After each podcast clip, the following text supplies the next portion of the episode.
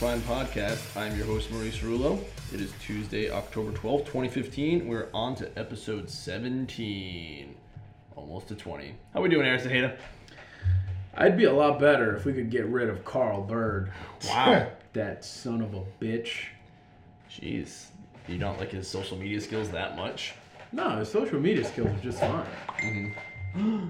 you know what is not fine? What's that? The fact that I am going to destroy him this week, Mhm. as we are mortal fantasy enemies. Sweet.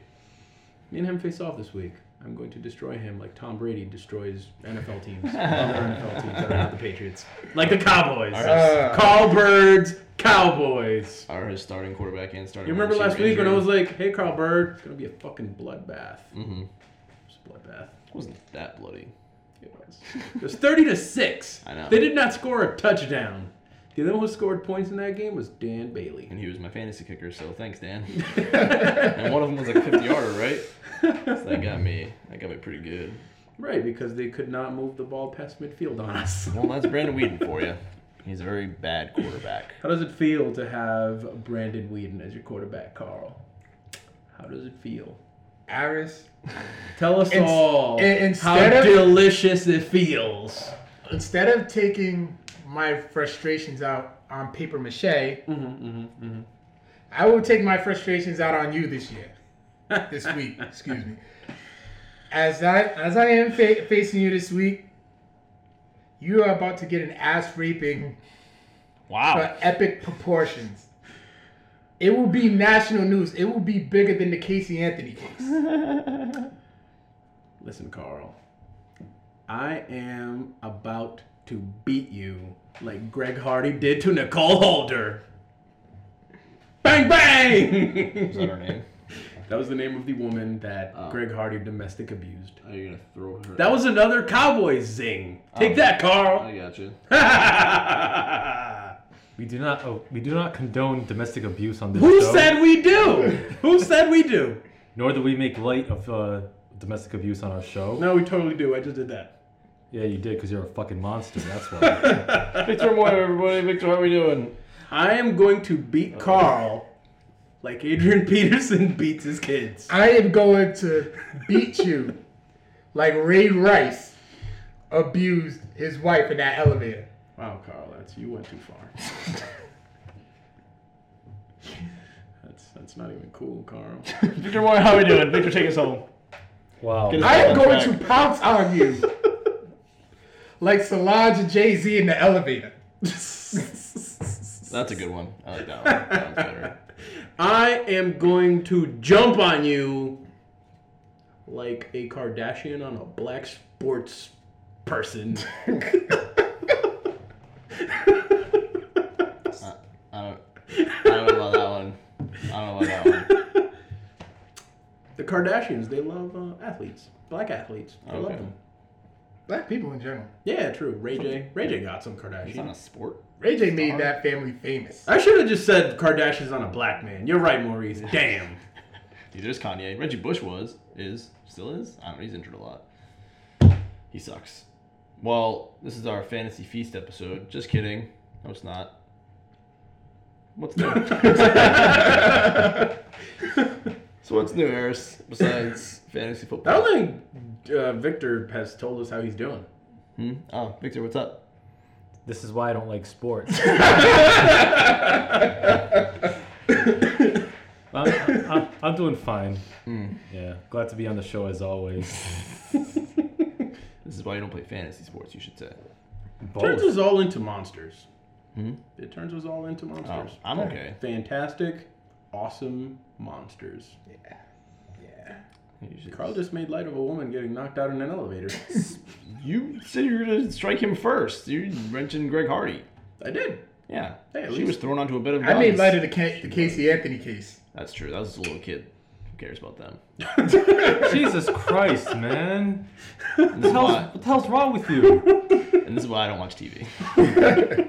this is why I don't have children, I should say. Boom. Let's, let's go with that. Let's go with that. Um, yeah, Victor, uh, get us back on track. I am going to. Oh no! Stop I am Stop going it! to it! kill you Stop and get it. away with Whoa, it, Stop like it! I am O.J. Simpson. You took mine, you asshole. Victor, get us back on track, please. So yeah, uh, I'm going to admit it. Charles Manson, motherfucker. oh man, okay. After I defeat you, I'm gonna have to get away in a white Bronco. Carl. I will devour you, Jeffrey Dahmer. Oh, hey, serial killer. That's cool. That's fine. My week has been fine. Good. yeah, uh, yeah, just been just been taking taking it easy. I've had a pretty good weekend. Uh, just been relaxing and whatnot. Mm-hmm. Uh, I watched a few movies over the weekend as well. Uh, I watched uh, 99, uh, yeah, 99 Homes, which is a new movie with uh, Michael Shannon and uh, Andrew Garfield. It's an independent film. Uh, it's in limited release right now, but uh, it's it's really cool. Um, it's uh, Andrew Garfield. He plays this guy named Dennis Nash. He's a 30 year old guy who's a single dad living with his mom, and uh, they get evicted from their home. And Michael Shannon plays Rick Carver, who's the asshole who evicts him, and his family just throws him out on the curb, and you know just kicks him out of their home. And uh, Dennis Nash, in an act of desperation, he actually decides to find work from the same guy who evicted him in the first place. And uh, Carver takes him under his wing, and he uh, teaches him all the ins and outs of the real estate market, the, the scam, how to you know basically kick people out of their homes, Ah. how to flip it on, how to you know flip it on the market and Mhm. resell it for like ten times what they're worth. Mm-hmm. And all the while, he, um, uh, uh, Andrew Garfield's character is uh, facing the same families that he's actually evicting. So that's also that's a whole deal right there. So it's a it's a it's a really intense, emotionally intense film, and uh, it's it's a great one. It's directed by Raymond Ramin Bahrani, who directed some some other uh, uh, well noted uh, independent fe- features like Chop Shop, which is really good, and Man Push Cart and Goodbye Solo. And I believe this, this is a fourth or fifth feature, but it's a really good one. You should check it out. And I also checked out uh, finally from the library. Ooh, Uh, haven't heard a library story in a while. Yeah. Yeah, I checked out Kingsman: The Secret Service, Great movie. Awesome movie. which I really liked. I, I, I, would, I would have hoped you did. I liked it a lot. Fantastic. Yeah, it's uh, based on a Mark Millar comic book, and um, it's a it's a pretty it's a more extreme R-rated version of Bond, of the you know, James Bond tropes and whatnot. Um, I it did generate some controversy, especially with its ending, which I won't spoil. People are accused it of being misogynist, to which I say, get off your overly PC social justice warrior soapbox for fuck's sake. How do you even? You can't even spell that. You can't fit that all on a soapbox. Yeah, I, Isn't that literally your your your your description on social media, Vic? No, listen. I, I am not. I am not a social justice warrior. I mean, I'm, and I agree with political correctness up to a certain point. But I'm not one of these people that, you know, will try to, you know, as part of call out culture. You know, it's like, oh, you said something offensive. I want to get you fired. I'm gonna, you know, dox your information online. You know, one of those motherfuckers, man. Insufferable people. I can't stand them. I feel you on that, Vic. Yeah, but uh, but yeah, Kingsman: The Secret Service is awesome. It's ultra violent, jolly good, fun times. Uh, directed by Matthew Vaughn. If you haven't seen it, you really should. I'm, I'm really looking forward to the sequel.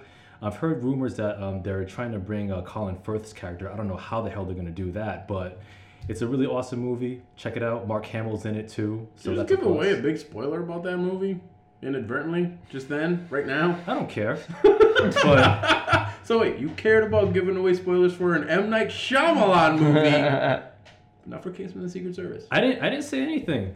Got it. I didn't. I didn't. I didn't say anything. Understood. I wasn't specific about about what happens in the film. mm. But yeah, He Kingsman. turns into a snowman. exactly. Spoiler alert. Yeah, Snowman. Yeah. Snowfirth, right? But yeah, cool movie. Check it out. If you're into action, into Bond, Bond tropes and whatnot, it's right up your alley. I really enjoyed that movie. Like, I am going to enjoy taking advantage of Carl's sweet, sweet innocence. Like, I am Jared Fogle and he's an underage prostitute. Moving right along to on the rest of the show. Um, I also I also read read a couple of great graphic novels over the weekend. I read uh, uh, Black Science. Uh, Black Science is a really great uh, uh, graphic novel uh, published by Image Comics and is uh, uh, written by Rick Remender, who also wrote this other uh, series called Low. And Black Science is like, it's like this really pulpy sci-fi series. It's about this guy named um, I, forget, I forget his name, but uh, he's a scientist. He's this really arrogant scientist who creates this uh, this piece of technology called a pillar. And he uses it to travel to different alternate dimensions. But by doing so, he ends up creating ripple effects which affect other dimensions as well. So, um, and, and and due to his arrogance, you know, he's kind of seen as as kind of like the anti-hero of the of the of the series. And I read the first volume, and it's and it's really really good. And I bought and I bought the uh, uh, the second and third volumes recently as well. So I'm definitely gonna get into those as soon as possible. So yeah, Black Science, uh, check that out. And I also and I've also finished reading uh, the first volume of Jessica Jones, Alias. Yeah, I feel like I should read that because I'm excited for the show. They started posting the trailers for that. Yeah, it's it's actually it's actually really good. It, it was originally published back in 2002, and they've just uh, Yeah. Marvel's starting to reprint the uh, old uh, trade paper, paperbacks, uh, and they're, they're releasing okay. them one at a one at a time every few weeks. So volume one's out, volume two's coming out in a couple of weeks from now, and it's really cool. It's like like a really grounded story about this uh, Jessica Jones, this former former superhero who's kind of embittered at her former life, just trying to act out a living as a private detective.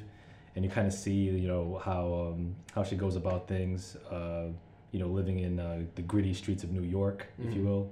So it's a pretty pretty good preparation for the upcoming Netflix series coming out next month.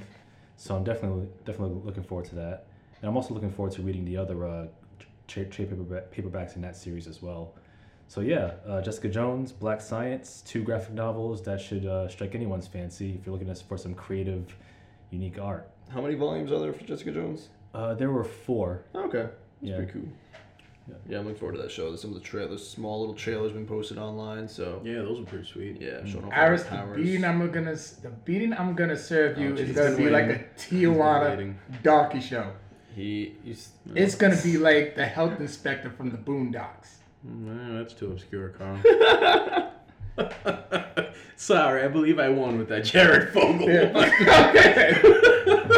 He's gonna crush you like Jessica Jones crushed her alarm clock in the trailer. she did. She There you really did. Boom. That was, those, Those trailers really are pretty dope. Yeah, showing off all her different powers and stuff. And the guy, what's his name? Um, that was in, that was Doctor Who. He's gonna play the bad guy, which is gonna be really good. oh okay Really, really, really good. Not uh, not Matthew Smith. Um, oh God, I can't remember his name. Uh, or Peter Capaldi. Why do I know all of these Doctor Who's except for that one? he was a really popular one. He was in Harry Potter too. So yeah, I'm looking forward to that. That's that's cool. Um, maybe one of us can borrow it when you're done. I know you checked it out at the library, right? yeah Oh shit! I Jessica. Jones, you took that at the library? No, no, no. Um, Oh, just Kingsman. Kingsman. Gotcha, Oh, gotcha, okay. gotcha. They should have graphic novels. then. Kingman, Kingman. Yeah, they do have- Kingsman is pretty great. Yeah, they do have graphic novels. Oh, let's check that out. Uh, but I have to look up the uh, that actor's name because it's gonna bother me. Yeah. Anything else, uh, Mister Mr. Victor? Oh yeah, last week, last Wednesday, I caught uh, NXT Takeover. Great show. Yes. Yeah. Yeah, really great show. Especially uh, my match of the year, the Iron Woman match between Whoa. Bayley versus Sasha Banks, part two. That was a great match, and it just had a lot of drama, action, passion, grit. You know, it was it was definitely one of the best uh, best matches I've seen all year. Actually, the best match I've seen all year. This my second favorite was their first bout at uh, Takeover uh, Brooklyn. Mm-hmm. And yeah, if you if you missed uh, NXT Takeover uh, Respect, you really should catch the, ho- the show because the show as a whole is really good. Uh, so besides the Bayley uh, Sasha match, which was awesome, especially when Sasha, you know, you know, she she played the heel role really well, where she went up to um, Izzy. Bayley's Izzy Bayley's number one fan, took her headband, made her cry. That was Made awesome. A little Cry- girl Vicky, cry. you cried at the Wow, end, that's didn't terrible. It was awesome. It was I so got was. misty eye at the end of Br- the Brooklyn show. I, I I like the Brooklyn match personally better, but the Iron Man match was still awesome. Still Oh, yeah. super awesome. Thirty minutes. Well, nowadays Iron Man matches they just we're, we they can't really ca- keep our attention yeah, yeah, yeah. as much as they used to. Yeah, back in the day. yeah. I mean, come on. We live in a society where we don't want to read anything more than 140 characters. I do. I read long form articles. Gross. You're a freak. you have a lot of time in your hands. sir. Excuse Do you me. watch Iron Man matches? No. Okay then. All right There's then. actually, there was the first women's Iron Man match ever, and it was really good. I, I like I don't a 60 man Iron Man match would not. I don't think be able to hold my attention. Not at all. Yeah, the last one I remember that I, watched was probably Triple H and The Rock, like Judgment Day, ago. Yeah, 2000. whoa, yeah, forever ago, so long ago. Um, but yeah, that match was really good. Uh, Bayley and Sasha killed it, and then everyone cried at the end, and there were like real tears, and I was like, man, this is this is pretty dramatic. And now, but the worst part is Sasha's just gonna go to the main roster and then just suck really bad. Yeah, that's that's that's the Yeah, that's yeah. that's the worst part because Sasha Banks she got demoted to the main roster. I know. She's so good. She made that little girl cry. It was so adorable. Oh, Yeah. it's like me and Carl this weekend. Make Yeah. him cry. Yeah, just right, like that little girl. You're gonna cry, man. You should call him Izzy. She took Yeah, her I have a woman. I got. I can get you the number to a battered women show. Carl, I already said I'm gonna make you cry. Carl, stop. No, battered. That's fish. Right, We don't use that term, Bird. I've used it on the show before. Carl, you are the worst. Uh, but uh, I feel like Eris, you should watch that Iron Man so wait, match. her NXT career ended. Her Essentially, career yes. ended? Yeah. Pretty Oh. much. Well, So they That go back for like sporadic. her sporadic career ended like I'm going to end Carl like I am LL Cool J and he is cannabis. You probably don't get that reference, Maurice, but you do, Carl. I don't get that reference. Listen, Are you Chris I am Drake, Are you Chris and you are Meek, Meek Mill. No, damn. yeah, To the point got where, to the point where your whole city is gonna suck after that. Mm, at least I still got Nicki Minaj. I got that reference. Wait, isn't this Drake? Who's da- da- Drake's dating? Uh, what's her name? I don't Tennis know. player, Serena Williams. Oh yeah, right. And Yeah. then she sucked as soon as she started dating him. Good job. What? She almost just won a calendar Grand Slam. But when she The- started, when she started dating him, that's when she lost it. Uh Is that true? Yes. Yeah. I mean, she still made it to like the semifinals. That's still pretty good.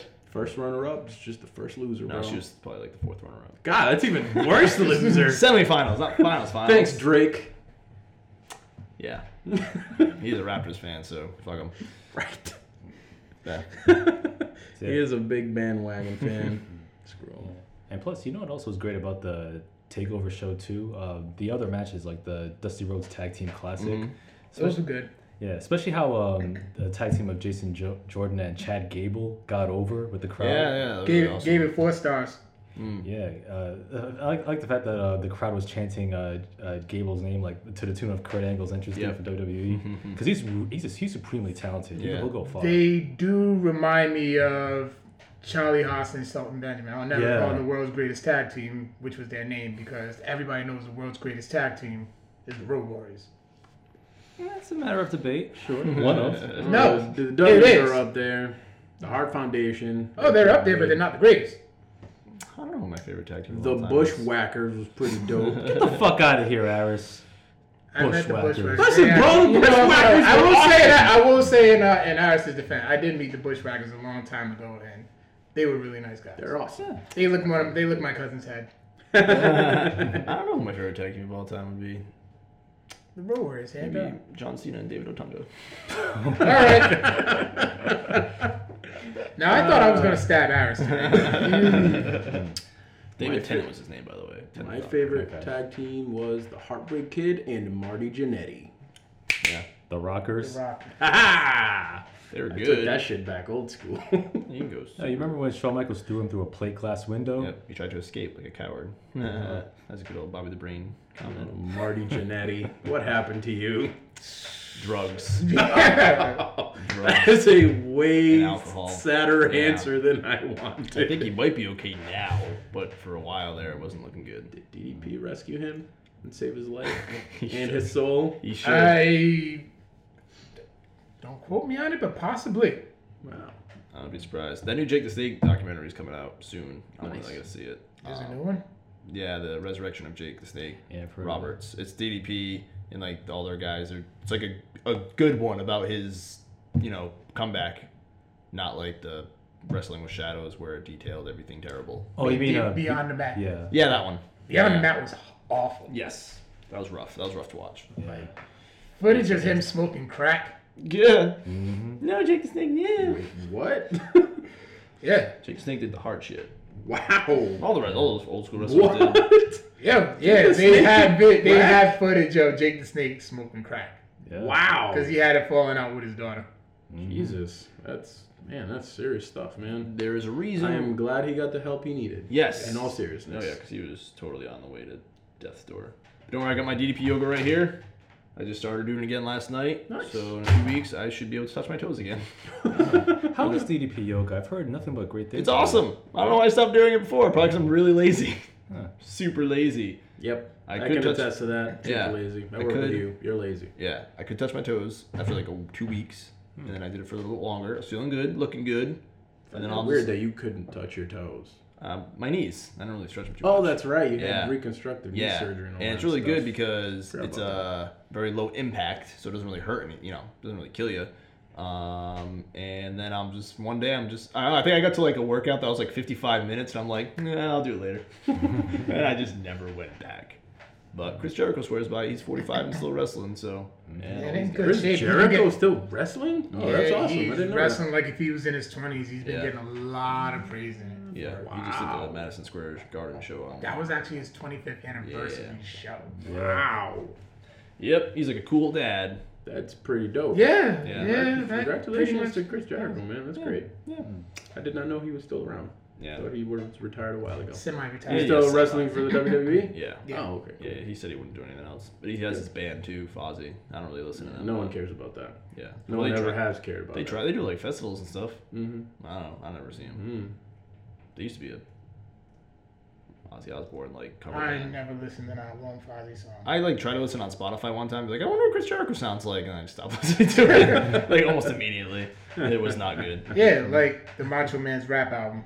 God That's amazing. That's amazing. And I'll listen to that tomorrow. Listen, st- that's that. That's strike two. I'm gonna strike. You just flat out getting stabbed.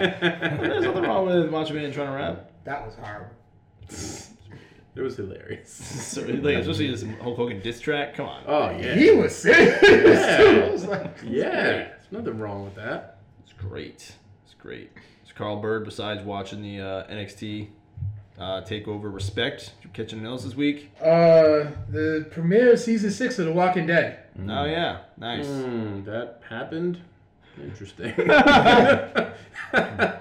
I, I'm, I'm, I'm actually like a fan of The Walking Dead, but the, for some reason this season just I did not even know the premiere happened. Seriously, It's almost Halloween. that wow.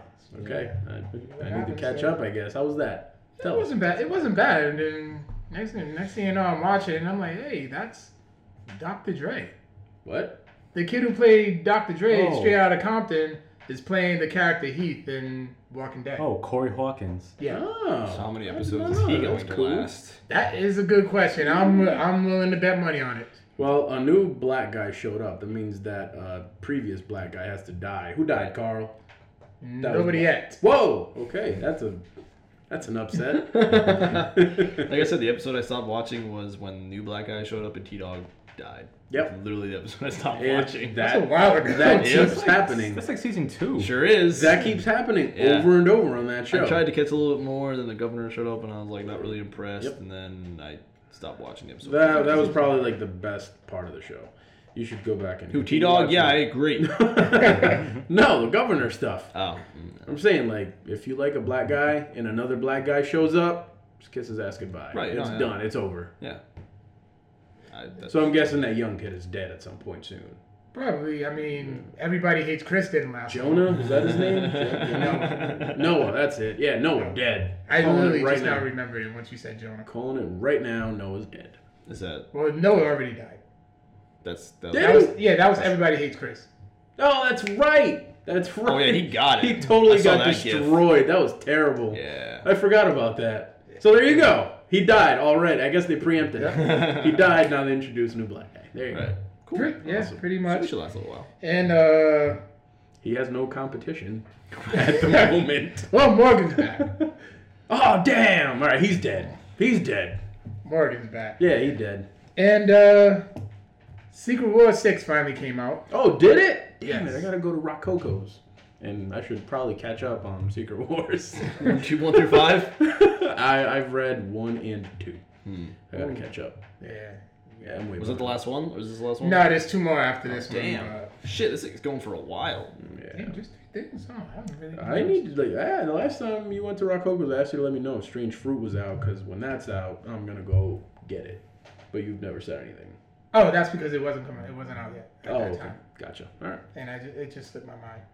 Okay. I have not been Sorry. back since. I should go. Yeah. See if Strange Fruit is there, but I won't. it's such a good comic. You should totally check it out. Is it the one with the the? Super awesome art. Yeah. Yeah, with the paint, where every um Mm-hmm. mm-hmm. every canvas was painted. That's cool. That's a cool. good one. Yeah. Great, great comic. All right, good. How was that, Carl? Uh, Secret War. It, it, it's hard because I it's I don't want to spoil it. Yeah, please don't. and every and Everyone does. Oh, damn. Not quite yet. Not quite yet, but it's getting there. It's getting there. Just new revelations have been bit have been revealed.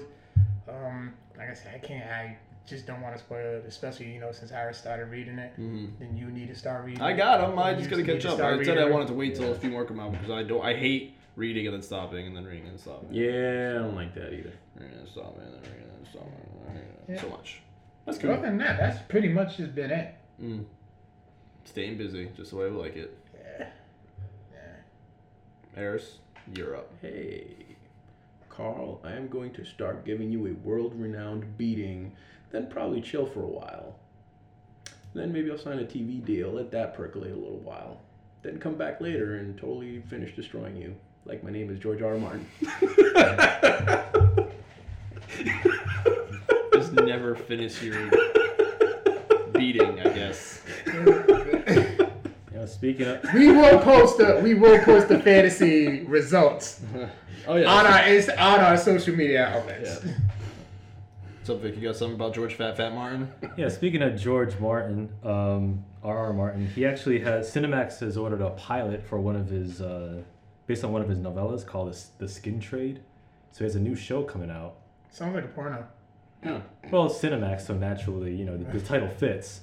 But Skin Fade. Trade. Skin what- Trade? That just reminds me of Skin Game, the Dresden Files. That's what I That's the first what I thing was I thought of. Yeah. That was the I was saying. Yeah, yeah. yeah, Uh, I, I don't I don't know what it's, what it's about, but it's uh, based on like a short story he published in like a compendium of uh, sci- sci-fi stories.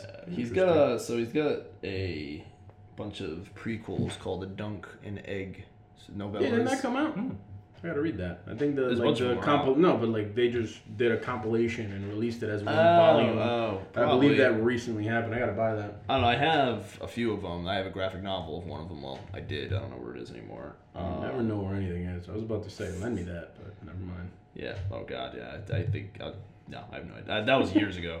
Um, that was pretty good, but it's about it's a prequel essentially, but it's just it's good because he is good.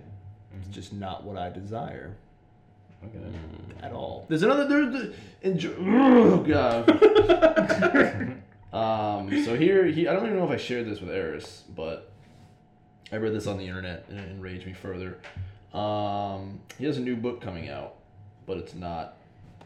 Is it Book the Winds six. of Winter? Fuck no, it's not. God, I hate him so much. Winds of Winter. Is that the, is that supposed to be the next Game of Thrones book? Yes, Yeah. I want it so bad, but that fat bastard won't give it to me. It might just be another fucking novella. I don't fucking know. I, I it just enrages me. I'm looking it up right now.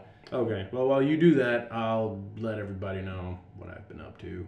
Um, Oh yeah, so the prequel I- collection you just talked about. So glad you're working on that, George Fat Fat Martin, and your new stupid skin game show, you fat sack of shit. Get your fucking book. It's been five years. Jesus Christ. The thing that enraged me was uh, that announcement. We'll, we'll talk about that Patrick Rothfuss announcement. Yeah, I got, I got in a little bit, but yeah, there was a quote in like the release where it was like, or in a story about it. it was, I'm sorry, what? No, go ahead. Okay, so it was like, oh yeah. Gonna die. Okay, are you are you done interrupting me, Carl? It's very rude. I'm just letting you know Very rude, die. Carl. He's literally going Extremely rude. Um, and it, it, the the quote was something like George R. R. Martin has paved the way for authors to just Mm. Not write anything. I'm paraphrasing here, but it, I remember that, It yeah. basically said like George R. R. Martin has paved the way for long, like you know, delays between chapters. Yeah, because now people are used to it, so now just you might as well just expect it. Right. Because we're all a bunch of pieces of shit. Yeah, And mm. I mean, just we've, we've spoken us. about Patrick Rothfuss and the King Killer stuff in the past, Yes. and now everybody will get to know about it because it's going to be shoved down your throat on every media platform. Yep. We'll talk about it in a minute. Um, so I moved on to Saga Volume Two, and uh, yeah, that that's still really good, man. So uh, I mean, the, the the story progresses in that stays just as weird. Like it does not get any less weird than Volume One. Like crazy stuff happens. There's like a friggin' uh, uh, crazy section where there's a like uh, prostitution planet, like an entire planet just about prostitution. Was that in, Yep. Wasn't that in volume one? Uh, I don't believe so. I think that was volume two. Because that's when Slave Girl like gets introduced and stuff. I think that's volume two. No, that was volume one. Was it? All right, so that continues in volume two, where he rescues uh, Slave Girl, who was a like nine-year-old, eleven-year-old sex slave on the prostitution planet, and they just they, they don't spend any time focusing on that. It's just like, oh hey, the will has a conscience. Slave Girl, save her. Who cares? She was a sex slave. Hmm, details. and uh, it continues to follow the uh, story of our intrepid heroes and their uh, little baby daughter and whatnot. They finally escape uh, the planet uh, where they uh, they uh, basically the the, the daughter uh, was born. Uh, on this uh, tree rocket ship, because apparently rockets literally grow on trees in this planet. Sweet. And uh, they take one, they escape, and they go and meet the uh, author uh, who penned the story that inspired their interracial love. And he is the first thing he does upon meeting them is promptly vomit on top of their daughter because he's a drunk. Good man, good man. so, Saga, just as silly, just as good, still awesome. Uh, I'm going to continue checking that out, and uh, it, it's been fantastic. Um, the other thing that I started checking out last week is uh, the oft talked about Heroes Reborn. I did tell everyone that I would uh, take one for the team and go ahead and check that out. Uh, so I uh, watched the first two episodes, uh, and surprisingly, it's pretty all right. It's not god awful like the last couple of seasons of that show. Um, I will say that they they they do some things that piss me off uh, because they just seem to be sort of bringing back characters that we know from the original series just so people can go, oh, hey, look, it's that guy, and then promptly kill them off. Which is Huh. very annoying to me. I, I don't like just bringing in a character to make me say, oh, hey, and then just like pff, kill him off. Yeah, well, if the original Heroes was any indication, he could be alive two episodes later. Yeah, good point. The original Heroes was the greatest blue balls I ever had. Before and after. So, uh, Heroes Reborn takes place metaphor. uh, sometime after the events of the original show, which I don't recall what happened at the end because I totally did not watch Hero season four because it sucked. It did suck. Yep, so I didn't watch it. Um, so it takes place sometime after, and it basically starts with uh, our buddy uh, Noah Bennett, uh, the man with the horn-rimmed glasses. Yep. And uh, basically, it's him like penning this little apology to his daughter, uh, Claire Bennett, aka the cheerleader from you know season one and on and on and so forth. Now she's a country star, I believe, in some show. She's in Nashville, yeah. Hayden Panettiere. That's her. Um, and basically, they're, the world is coming to accept Evos, uh, which are the super powered human beings. You know, Mhm. instead of calling them mutants, they call them Evos in the show. Excuse me. So uh, there's this big festival scheduled to take place, and everybody's gathered here, humans and Evos alike, because it's a big peace summit. Oh, that's right. It's the beginning of uh, Dark. Uh, goddamn, what's it called? Dragon Age. Yeah, it is. It totally is. It's just Dragon Age. Inquisition. Inquisition. Yeah, it's totally the beginning of that. So everybody's coming together for this peace summit, Yeah. and some jackass blows everybody the Yeah. hell up. It is literally the beginning of Dragon Age Inquisition. It's literally that, It is. which is hilarious. Like to the point where like the explosion, you watch it from far away, Mhm. like in a vantage point where it's just Yep. like over some trees and stuff, just like Dragon Age Inquisition. you it's the, amazing. The Templars and the Magi are going to meet together, and then there's a terrorist attack. Yep. And that's Dragon Age. and that's Heroes of- uh, Reborn. Whatever crap it's called. Right. So the attack, uh, we are told. So uh, this happens. We see that the man with the horn rimmed glasses survives, uh, and then we flash forward uh, to one year later, um, and via some uh, commemorative television coverage on the news, we are told that us, our friend Suresh from the original Hero show, has claimed full responsibility and now is an Evo terrorist. Uh, so he, he supposedly claimed responsibility for the whole thing.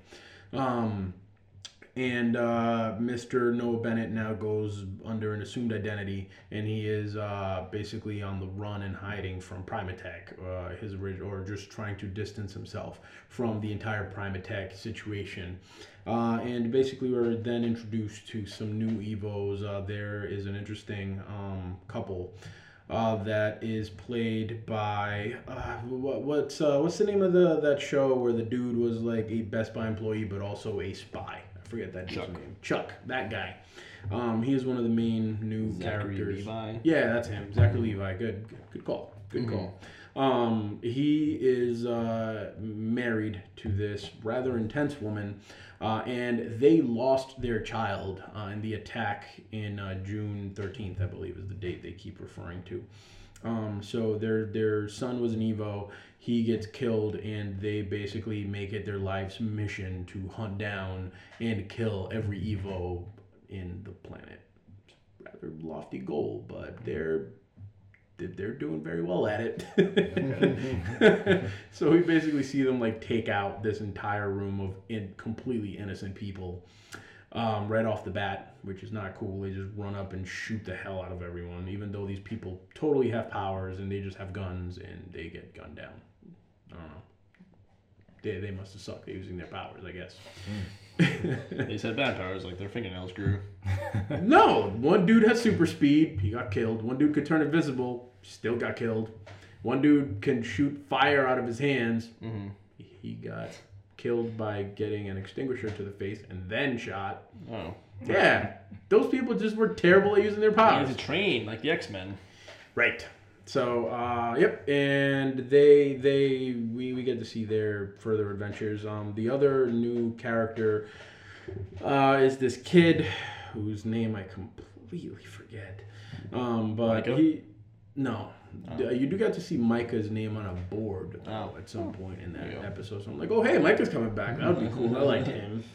Um, so basically, this new kid who is an Evo in uh, hiding um, because one year later, after the terrorist attack, basically uh, humanity has turned on Evos and they now want them hunted down and uh, murdered. Um, so uh, the funny part of that uh, beginning sequence that I just told you about, where Zachary Levi and his wife go in and murder everyone, is we see these uh, short um, snippets of all the people that were at that meeting, and they were persecuted, and they escaped persecution in one way or another. Like there's this one, the invisible guy, like get he's getting tracked down by this uh, pickup truck full of hillbillies. And he turned invisible. Yes. He ran up in a river, washed the dirt off himself, turned invisible, and ran away. There's this uh, Asian man in China who uh, chopped his own hand off because he was weighted down with a rather heavy weight and flew away. He could fly, so they had him weighed down by the wrist. He sh- chopped his hand off to escape. And then Zachary Levi totally shot him in the face. like, heroes, why show me these people's struggles to let me see them get shot in the face? Maybe they're building to something. Cool. Well, maybe they are. I hope they are because that's just messed up, Is it like a mini series this time around? Um, I thought it was supposed to be, and then they turned it into just like a regular show. Of course they did. I, I thought that's how. That Shows get canceled for a reason, people. So anyway, kid and his mom uh, are they're showing apparently like Canada is kind of a safe haven for uh, Evos, and the kid and his mom try to get into Canada, but they watch this evil lady get found out and totally like tasered and taken away, so they run away and go back to the United States where they just live in hiding and they keep basically moving from city to city because the kid can't control his powers. Um, so he was at that meeting where everybody got killed, but he ended up leaving early because his mom sent him a text message. So Zachary Levi and the wife are after him to uh, totally shoot him in the face, like this teenage boy, just like their son. They're totally just well, their son was a kid actually, but they just want to shoot this innocent kid in the face.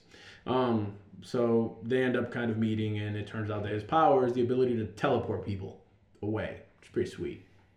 Also, the uh, special effects in this show are kind of crap which really sucks. That's the one thing where you're immediately like, man, ABC, you could have given this a better special effects budget. So that's not cool.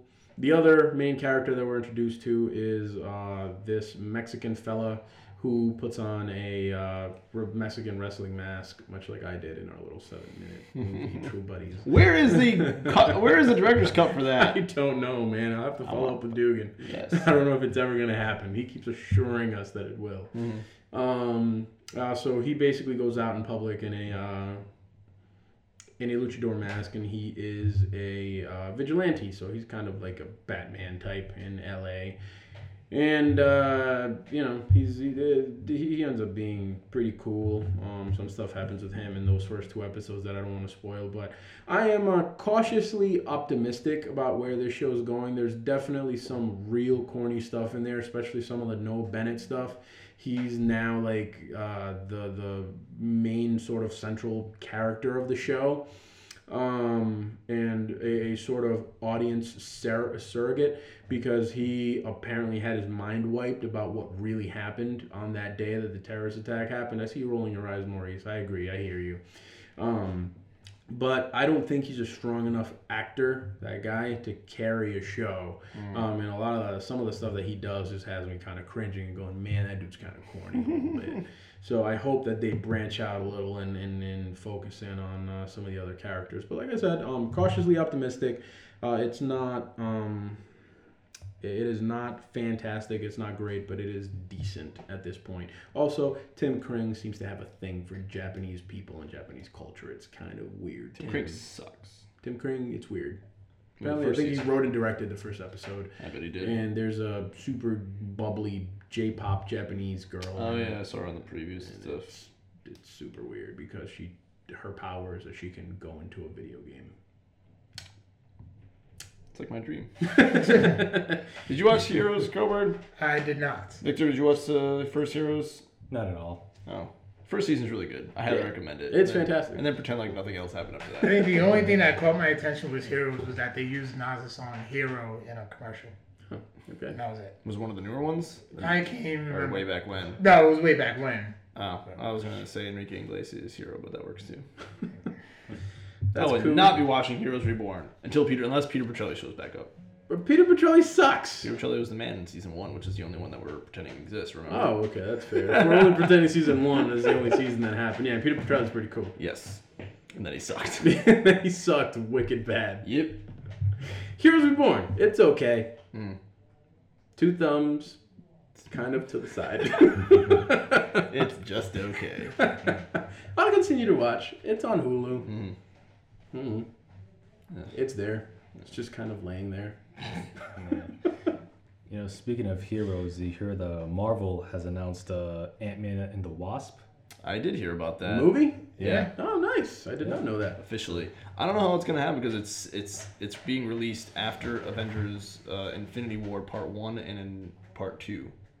Yeah, it So it's very confusing. yeah, it's currently announced for July 2018. Yeah, and I think 2017, the end of 2017 is when Part One's coming out, and then 2018 is Part Two's coming out after that date, and then 2019 has Inhumans and I think Captain Marvel. No, I think Inhumans was the last one. Is it the last one? Yeah, yeah, you're right. Yeah, yeah. So that'll be interesting, but I really liked Ant Man, so I'm looking forward to a sequel. It was, Yeah. I liked it better than Avengers 2. Yeah. So I will definitely be checking that out. Um, and it's cool that they're getting Wasp in there too. It's pretty cute. But Yeah, I'm that really was pretty dope. I like that. I care. I'm curious how they're gonna work it with Infinity Wars, which is gonna be sick ass nasty. Yo. what? Although I'm actually probably looking now, and the, the trailer for Daredevil season two dropped. Saw it. Yes. Saw it today. Yeah. I've not seen it. No spoilers because I totally haven't seen the rest of season one. Oh my. God. Oh God. man, where the hell are you You're watching fucking shitty ass Heroes Reborn. And you, I feel like this is a conversation we have Yes. like every five, six episodes or so. You were watching Shitberg Heroes Reborn with shitty shit, and you're not watching Daredevil, which is amazing. exactly. Victor, if you watch it, you watch it, right? Of course. Yeah, of course it. he has. Yeah. Daredevil's awesome. It was so good. It was better than any wrestling. I'm not wrestling. I'm watching wrestling on the TV in the background. Any superhero crap that's come out. I also have breaking news. Hmm. A jury in Bridgeport, Connecticut has rejected a woman's attempt to sue her then eight year old nephew for an exuberant greeting at his birthday party four years ago that she says caused her a broken wrist. You know, I read that article earlier today, and I threw up in my mouth a little bit. That's hilarious. No cap.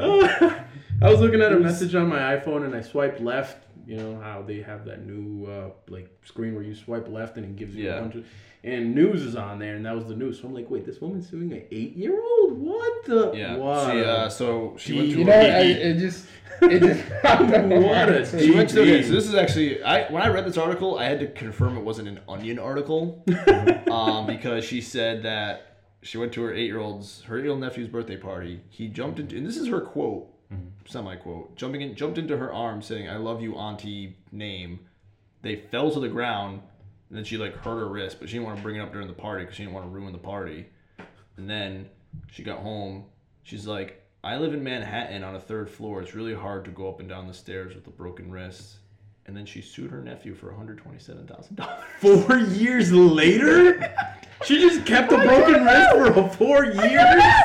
What? I broke my wrist tri- tripping over my f- friend's fat ass playing basketball. I didn't sue that motherfucker. Joe. How long ago? How long ago was it? Actually, it's close to four years now. Well, you, You better, should you sue better get him for over a Yeah. hundred thousand I don't know if he has dollars. $127,000. That is ridiculous. I'll Who text him cares? This boy probably doesn't. Yeah. Be like, you, I was driving the lane. she like sued a a G. 12 year old boy. Yeah, I was driving the lane like a G, and he sticks his huge ass out, and I pl- flop over it and break my wrist. Um, yeah, and then like, that was like an actual quote from her, and I'm like, this can't be real. This cannot be real. Where is the onion? It was an onion, Victor. It was, and I felt like ill. I like I cannot believe people like you exist. Direct quote Yes. from this woman. I was at a party recently and it was difficult to hold my hors d'oeuvres plate. That's what that was it. That was it. That was it. That was the one. There's something. To, What kind of hors d'oeuvres were there? That's very important. yeah. the- I could. That's why I couldn't. I'm like, this has to be an Onion article. No one actually says this kind of stuff out loud. oh man. Uh, quite the litigious nation we live in. Yeah. I'm gonna sue a 12 year old for My nephew just turned 12. I'm gonna sue the shit out of him. Uh, I went to for his. no reason. I went to a soccer game and my feet were cold because they got wet because it rained. I'm mad. you should probably sue that soccer league. Yeah, and I'm gonna sue him. Him in particular. Sorry, Brian. Uh, Oh my god. Yeah, that's terrible. I like was gonna talk to you about it at work, but I couldn't even because it was so outrageous. You should have said that. no, This is hilarious. I'm, I'm go- I didn't know that she got denied. I feel a lot better knowing she got denied. And oh, oh, the best part, the best part, um, the the son, she, you know, he went to court with his dad. Um, his mother couldn't make it because she um died in the past year. Oh. Yep, This aunt is the worst. literally the worst. It doesn't say if it's a sister or sister-in-law. Wow. So she's a mon- she's literally a monster. She's literally a monster. That's the people you read about or have nightmares about. It's just, it's so bad. wow. Yeah, it's pretty cool. It's pretty cool. Pretty Sometimes terrible. you really just gotta give people credit for stupidity. Yeah, I mean that's really impressive that she even like then the lawyer that took that case. He should be disbarred, Like, char- tarred and feathered, murdered. like was there any part in that lady- consultation where you're just like, "Are you serious?" Yeah, this is a good idea. Maybe she represented herself. This is a good idea. Right. She just kept saying that to herself over and over and over again. She's, is a- fine. she's an HR manager. Don't they deal with dumb shit all the time? If you're an HR person, shouldn't you know what dumb shit looks like? And who's the HR manager of? She could live in fucking Manhattan on a third floor by herself. I don't know. I have no idea. Oh my god. Really, this, this is incredible. It's incredible. I, I, I'm still convinced it's fake. I just hmm. please be fake, Victor. Please be fake. Wow. Uh, when he uh, saw when he There's a spotted video her of at the so, party, he dropped his new bicycle on the ground and ran toward her, calling out, "Auntie Jen, Auntie Jen." All of a sudden, he was there in the air. I had to catch him, and we stumbled onto the ground. That's love. Cornell testified, I remember him shouting, Auntie Jen, I love you. And there he was, flying at me. What a monster! what a How big is this fucking kid? Oh. oh, okay. I, I just had to No, I'm glad. I'm glad you did. I'm glad you did. We need stories like that in our attention. Because I mean, just when you oh, think that your life is really fucked up, stories like that make you realize that your ass is just a okay. I'm doing Victor, alright. these are the exact type of people you were denouncing at the beginning of this podcast. What do you mean? Assholes. I don't know. Jerks. I bet she plays fantasy football. I bet she's PC, bro. She's super PC. Uh, I I just wonder how people like that make it through life without drowning from the rain. Looking up into the sky and drowning. This lady sounds like the most privileged a hole in the planet. Yeah, it's pretty incredible. Uh, She it probably has just it, broke. another direct Yeah, quote. it's possible. She said that the injury has turned her life upside down. It has been very difficult. We all know how crowded it is in Manhattan. That it has to be an onion article. It has to be fake. This is USA Today, bro. It has to be fake. It has to be. USA Today, it's uh, it's pretty This legit. is real. It's legit, bro. This is America. You know what else is great? What's that, Vic? $110 season passes. Yeah, for uh, Battlefront, right? Yeah, yeah. Star oh, yeah. Wars so, Battlefront. so the past week, this is okay. So here's what I did this past week. I, uh, what besides It's a pro level segue, by the way, Yeah. Vic. That's great. Season passes are super American. You know what else is American? Going on paranormal investigations, which is what I did Saturday. Whoa, what? Wait, Yeah. what? Yeah. Whoa! Yeah. This is news. Yeah. You didn't even talk know about this at work. Oh yeah, I kept it. I kept it a secret. So I went with uh, friend of the show, Angela Marandula. Um, I'm trying to find out the name of the place. The John Waterman House in Warwick. It's really what the Warwick Historical Society is, and we did it. Um, let me just find that name real quick. Um, with Rise Up Paranormal. Um, they're pretty popular around here. Their head guy was Keith, and he actually works with Taps, better known for Ghost Hunters. So he's, he hasn't been on like the sci-fi show, but he's done. I used to like love those shows so much, and then when they started finding stuff like every day or every episode, I was like, okay, this is a little much. And you know, they have to make it more like, oh, it's super cool. I don't like it. So we got to do that place, which had a lot of. They talk, you know, took us a tour around, gave us all the different, um, you know, stories that people have said, people that work there, people that walk by. You know, they've seen apparitions, they've heard voices, and they gave us some of the the ghost hunting material that they've used. And I've done a couple of these things. Like I did uh, um, some stuff in Gettysburg, Slater Mill in Warwick, uh, USS Salem in Quincy, Mass. So there's a lot of good stuff. Oh, and Salem, Massachusetts as well. Um, so it was a lot of fun, and we, you know, did it for like five hours. It was like 7 p.m. to midnight, and we did the K2 meter where it like collects energy, and you try to like, to, know, you- you've seen on the shows and stuff. But these guys take it pretty very seriously. But the thing I like about it is, you know, they work on the debunking part of it. They don't go in and say, "Oh my God, this is the, this is moving."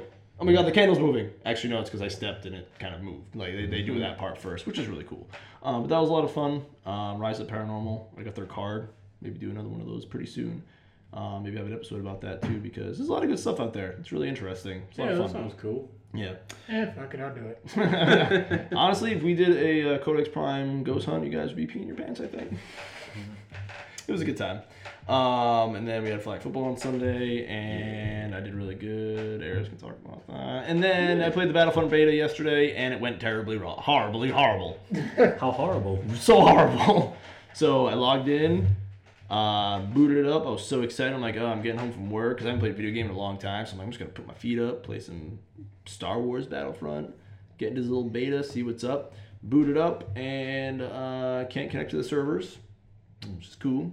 So like five minutes, I'm like, okay, I'm gonna keep trying, trying to get into a map, can't connect. And then it gets me in. I'm like, oh, this is cool. I'm shooting Star Wars. This is fun. And then three minutes in, I kill someone, and then I get kicked off of the first map. And I'm like, I know it's beta. I know it's beta. I get it, but it's been on for a few days now, and you're fucking EA. You could buy the goddamn moon. I think you could buy a few server racks. okay, so uh, get and then the next the other map was Hoth. And it's like you have to, you should probably level up a little bit before you play this. I'm like, well, the other map's not working, so I gotta fucking play this one. So I go in there, get my dick kicked, like bad. I'm like, oh, I'm like, I think I went like three for twenty or something like that. Wow, And you yeah, suck. that's really bad. But I like level one shit, and I was getting annihilated. And then I think I may have shot Darth Vader with the turret gun though, which was fun. but I don't know if it was him or not. Um, it was black and it was a cape. I'm pretty sure it was Darth Vader. Never saw Luke Skywalker run around because I know he's on that map as like a hero, except he's wearing his Return of the Jedi garb, with which confuses me. What's that all about? This was like a little team that does all the story, and they can't even get that shit right. Fuck you, EA. So I mean, I still have a pre-order, and I'm still gonna play it when it comes out. But I literally, I, I, I really like the these professional guys that like sit there waiting for matches for like an hour or two. I could barely wait like 20 minutes. I'm like, I gotta, I gotta do something else. I'm not gonna do this. Um, so I played it a little bit and got my butt kicked. And uh, the match, the match was really long. It definitely feels like Star Wars. I'm like, I could have a lot of fun with this if it was working. Um, but I would also like a campaign, which they're not going to have, and space battles, which they don't have. Uh, but now with the DLC, their season pass DLC, the game's 60, the DLC season pass is 50 for a total of $110. Yikes. And we talked about this a few weeks ago. I do not do DLC anymore, so I will not be buying that. That's a lot of money. But I understand a lot of work goes into these games. But if you have it already, just give it to me now. I want it now, Victor. Yeah, I hear you, but you know, EA, EA is all about that dollar dollar bill, and if Yeah. it means scra- gouging customers' wallets, then they will do it. Yeah, I mean, it, the game definitely felt it felt like Battlefield with Star Wars skin. Mm. And Star Wars is cool, 'cause blasters and shit. But if this is multiplayer Star Wars, Yeah. I mean, I played that ten years ago on Battlefront Two. Give me some story. Give me some meat and potatoes. Yeah, and this game is multiplayer only, right? Yes. I think there's like some missions and stuff, but it's all multiplayer. But I feel like if I played it with friends and stuff, um, it'd be fun. But I don't know, man. People have to you have to sink like a lot of hours into these games to get super, super duper good. And I just don't have that time anymore. Back when Call of Duty was like, I feel Four. yeah, it's just, uh, We're adults, man. It's just yeah, being adult sucks. I can do it actually, but I just don't want to. that too. I get home from work, I'm like, I'm really tired. aren't you the Star Wars geek? You figured you'd be all over that. Well, if, if it was a new story, I would be all over it. Like shit, I'd like I would be all over that. But it's just a rehash of battles I played in like Ho- Battle of Hoth, like fighting AT ATs. I did that shit in fucking Shadows of the Empire in 1997. Yep. Been there, done that. Mm-hmm. Get out of here, Battlefront. And uh, and Battlefield was fun when I played Battlefield 1941 or 42 like 10 years ago. It's just the same goddamn game over and over again with little teeny tiny enhancements. And you keep buying it. I'm buying bought Battlefield. Congratulations. You buying Battlefront, Star Wars. It says Star Wars in Same front of game. it. I know. I told you I'm a little Star Wars whore. Well, there you go. That's why EA will keep making it and taking your money and not doing anything about it. Yeah, just like the poor sods that buy Madden every year. I stopped doing that. Now, hold on. I did You stop doing have to that. vote with your wallet, man. Madden's the shit. It's hard. Everyone else is gonna buy it anyway. Um, well, Every every year, Madden's If you the have, shit. if everyone well, has I've never that played attitude, one, so I'll take they your word do. for it. All right then. well then. But I mean, isn't it, isn't it just, isn't it just We're the at impasse. same game every single year? There's Yes. always differences. Hmm. Yes, but there's always something different. One time there was another game, a little game called ESPN or NFL 2K something, and it was really good and it challenged Day? me. Ga- No, no, no, that one is not good. This is NFL 2K. Yeah. and it challenged Madden for supremacy. It was actually really good, a lot of good enhancements. And you know what EA did? They You know bought the rights. They bought the rights, the exclusive rights to the NFL and their team and uh, players. It's because NFL 2K put the game out for 20 bucks. That a full featured f- NFL licensed football That's game good for point. twenty dollars. Yep. And that year they were murdering Madden. Yep. And EA said, "Guess what? You can't do that anymore because we own exclusive rights now. Instead of making a better game, we just won't let you make yours." Back to America. That's the way EA thinks. Yep. So you just throw, you just take money, you just throw it, you just throw it at the problem. Done. Fixed. Got it. Yeah, and all the America. Yep. yeah. Fuck EA. I hate them so much. I hate them so much. Hey, well, you also well also the fans who buy their games have to take responsibility too, because No, Victor. Yeah, Maurice, take responsibility, Maurice. No. Like all the people who Take buy it. all the people who buy Madden every single year, knowing that there's only one or two minuscule changes, they mm. have to take responsibility it's still, for their if you enjoy, Well, yeah. if you enjoy it, I get that. I enjoy. Yeah, I enjoy it. You know, you're not gonna get like the 2015 roster if you buy 2014. right. And I No, haven't. you just can't. Yeah, Victor, how am I gonna give Dion Lewis on the Patriots if I don't pay sixty dollars for it? Sometimes you can download the new rosters. Nah, Um, only not- to a cer- only to a certain degree. Yeah. Um, I haven't bought a Madden since Mike Vick was on the cover. That was 2004. So I've been out of the game for a long time. Um, but yes, if you if you like it, go for it. Like my cousin and brother they love NHL. They buy all those NHL games, and they are fun. I just can't play it as much as they do. Good for them though. Shit, if you like it, play it. Um, and I feel like maybe I could I could love Battlefront, but I love Battlefront Two is my favorite, like one of my favorite games of all time, and they're just yeah, yeah. It had a good campaign too, the 501st. Um, but now it's no longer a thing, which is unfortunate. But hey, maybe Battlefront 2 will have it. Or new, new Battlefront 2. I don't know.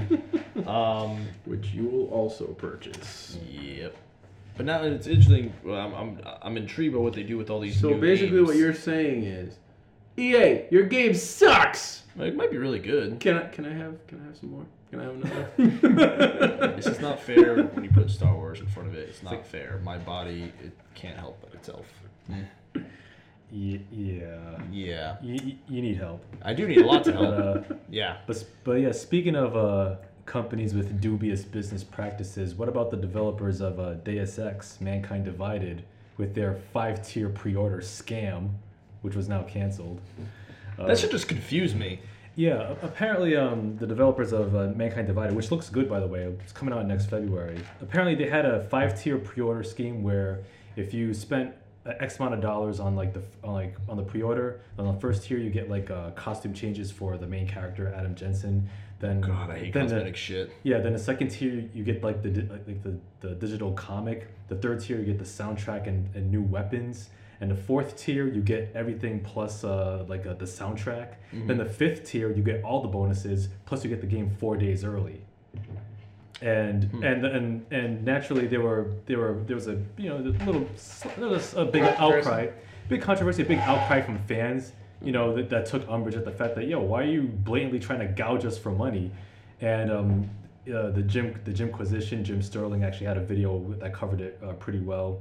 And now uh, the developers of Mankind Divided have actually canceled their whole pre-order scam. So now if you pre-order the game, regardless of how much you put into it, then you actually get all the bonuses up front, which which is which should have been the case in the first place. But that's uh that's just shows this just goes to show you why I personally don't pre-order games. And if you pre-order games, you're part of the problem. Sorry. What the Yeah. fuck is that? This is the last collector's edition I bought. It's Star Wars The Old Republic. There's a lot of dust on it. I'm taking a picture of this. and you know what was on top of it? Fucking Nutcracker. Fuck, two of them. And wow, look at that thing. Jeez. Yeah. It's really cool when you look at it. That was legit. But why did I get this? Why did I get? Why did I get it? I don't know, Codex Prime listeners. I don't Oh know. yeah, that's a that's a sweet steelbook case. Yes. Like, look at this. This is pretty cool. It's got like Wars art and shit. thing Woo! Was that a was that yes was that a pre-order thing? Yes. It was a collector's edition pre-order. Um, and yeah, this is the last thing. How I've else done. you get collector's editions, Victor? right, Hey. Richard? I've, I've I've bought quite a few games that sold the collector's editions up front. Yeah. And you know what? You know what all this is now? You know what all this is now? Nothing. It's non-canon. It means nothing anymore. it means literally nothing. I got the soundtrack. That's pretty cool. Maybe I should bring that to work. Yeah. And look at this. I got this Darth Malgus statue. You know what he is? Nothing. He's nobody. Yep. He is non-canon loser. And you know what? And I said earlier, I, I won't buy pre-orders anymore. Collector, I won't buy collector's editions anymore because of this shit. And I won't buy pre-orders anymore because of all that bullshit. So I will not be buying that season pass. Thank you. But, but I will buy the standard Battlefront because I, I have faith that it might be a good game. Yeah, sure. I stopped purchasing collector's editions a very long time ago for that reason, actually. I even ha- I haven't even opened up this. Oh like, He's still in here. Wow. like I I am an adult. Yep. I have a wife. I bought this when I was still in college. She no, I understand. I'm giving my reasons, not Oh, right, asking right, you to defend yours, Thank sir. you. Thanks. I should probably She would not appreciate a big, dumb, stupid Star Wars statue in the middle of my house somewhere. I didn't realize this is so big. Hey, Hey. well, you can. You, that might have resale value though. Keep it keep it locked up. Keep it sealed. Hey, maybe you can find some other sucker. Loser. Yes, absolutely. Yeah, yeah. A yeah. big loser like yourself? Oh Yeah. crap, this thing has floor plans. What the hell, man? I kind of want to put it on my desk at work. This thing is ridiculous. How much did you pay for this? I don't know, I don't know exactly how much. Was it was it over a hundred? It was certainly over one hundred dollars. Oh. Of course it was over a hundred dollars. Come on, look at this thing. See this? The uh, yeah, Darth Malgus. he's a Freaking loser. ridiculous. The, pri- the pictures Well- will be up soon. you see this Satele Shan? That's Revan's like great great great great daughter means nothing because she's not canon. Oh. But Bioware is owned by EA, who owns the rights, so maybe one day they'll make a game outside of the original trilogy or prequel trilogy or sequel trilogy. But I feel like Disney's gonna just market that corner forever now, which kind of annoys me. Yeah, this looks like a lot of work went into this. Sure did. Yeah, that's admittedly that's a pretty swank package you got. Yeah. So that game got released. Um, I'm sorry, that game got announced October of 2008, and I remember this because it was my first year at New England Tech, my first quarter at New England Tech, and I was like, I cannot wait for this game to come out while I'm at school because I can play it so much because I'm going to school and not working. And then you know what happened? I graduated October 2011, and the game came out December 2011, and it was awful. Uh, Graduation gift to yourself that you regret. Yep. Oh, there you go. Was it over $150? I don't remember. Oh, okay. I could look it up possibly. Yeah. Wow. Maybe I should open this up and sell this for $150. But no one's gonna buy this. Maybe for Darth Vader. Can I have it? Get out of here, Vic! Shit means a lot to me. Did you? Something that you hate so much means a lot to you. it's I- to this- commemorate his graduation. I from New England Tech. Thoroughly enjoyed this game. I max out my Jedi Knight character. I play a little bit of a smuggler. Mm-hmm. And then people were, I remember like I joined a guild and they're like, hey, can you raid every Tuesday at 8 p.m.? And I'm like, yeah. Oh, you can't do that shit. you crazy? so yeah, it's a, a lot of work to go into it, but I'm not buying collector's editions anymore, and I'm no longer pre-ordering. I'm sorry, that's a lie. I will pre-order, but I'm not gonna do like season passes and DLC and shit. Okay. now, Amazon pre-order is good because it just comes to your door. Are you gonna get the collector's edition of the new Jurassic World movie? God, no, no, no. I did see that. I was kind of like, exclusive packaging. I got an exclusive package for you right here, Carl Bird. What's up? I'm not doing that. It's crap. You can currently sell that thing on eBay for under a hundred dollars. Under one hundred dollars? Yes. Shit. I think I think I'm missing a, a CD in here. The figurine. Somebody has the figurine thing Uh huh. uh, up right Oh, now. this is the coolest part about it. Is it got the whole known galaxy of Jedi of Star Wars. Oh, that's You know cool. what? None of this shit means anything anymore because it's all non-canon. all of it. Like Battlefront has a new planet called Sullust or some shit. I don't think it's in here. I'm Well, gonna, I'm gonna take a break. You guys, Well, actually, Sul- you guys talk amongst yourself. It, is, it isn't. It's not in one of these, but I think it is a planet, right? well, Sullust was mentioned briefly in Return of the Jedi Aha, yeah. by Darth Vader. I have And a feeling that Mauricio will be playing this like as soon as we leave. It's free to Yeah. play now, so you don't have to actually buy it at all. Wow. yep. So somebody has that figure by itself on sale for eighty nine ninety nine, or best offer. I'll give you a dollar.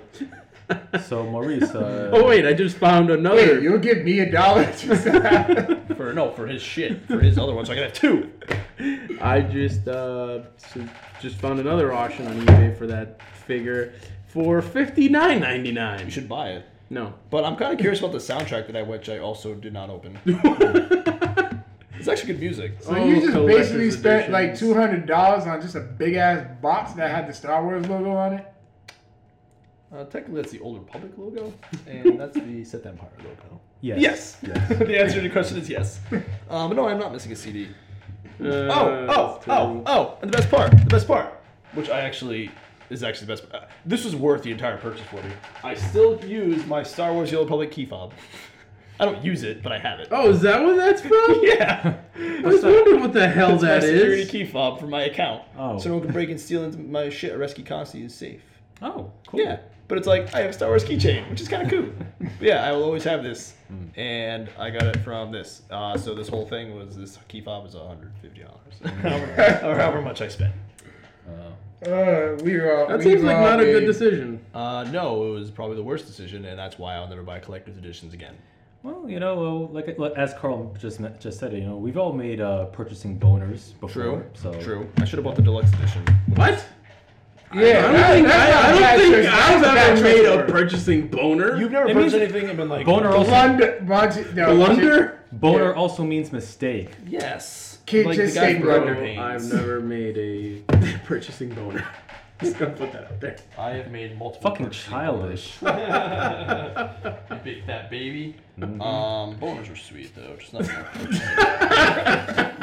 let, me, let me put this guy away. Oh no, I'm breaking everything. That art booklet is pretty cool though. That is. I- yeah. Yeah, it was It rather looks like somebody put a lot of hard work into it. That's probably the hardest working work That- that's been put yeah. into that whole box. That And Lu- now- LucasArts and Lucasfilm promptly said means nothing. Yep, and I remember Daniel Erickson, who was the lead writer on this, is, and I mentioned this in the last show, is the lead writer of the Star Wars Uprising.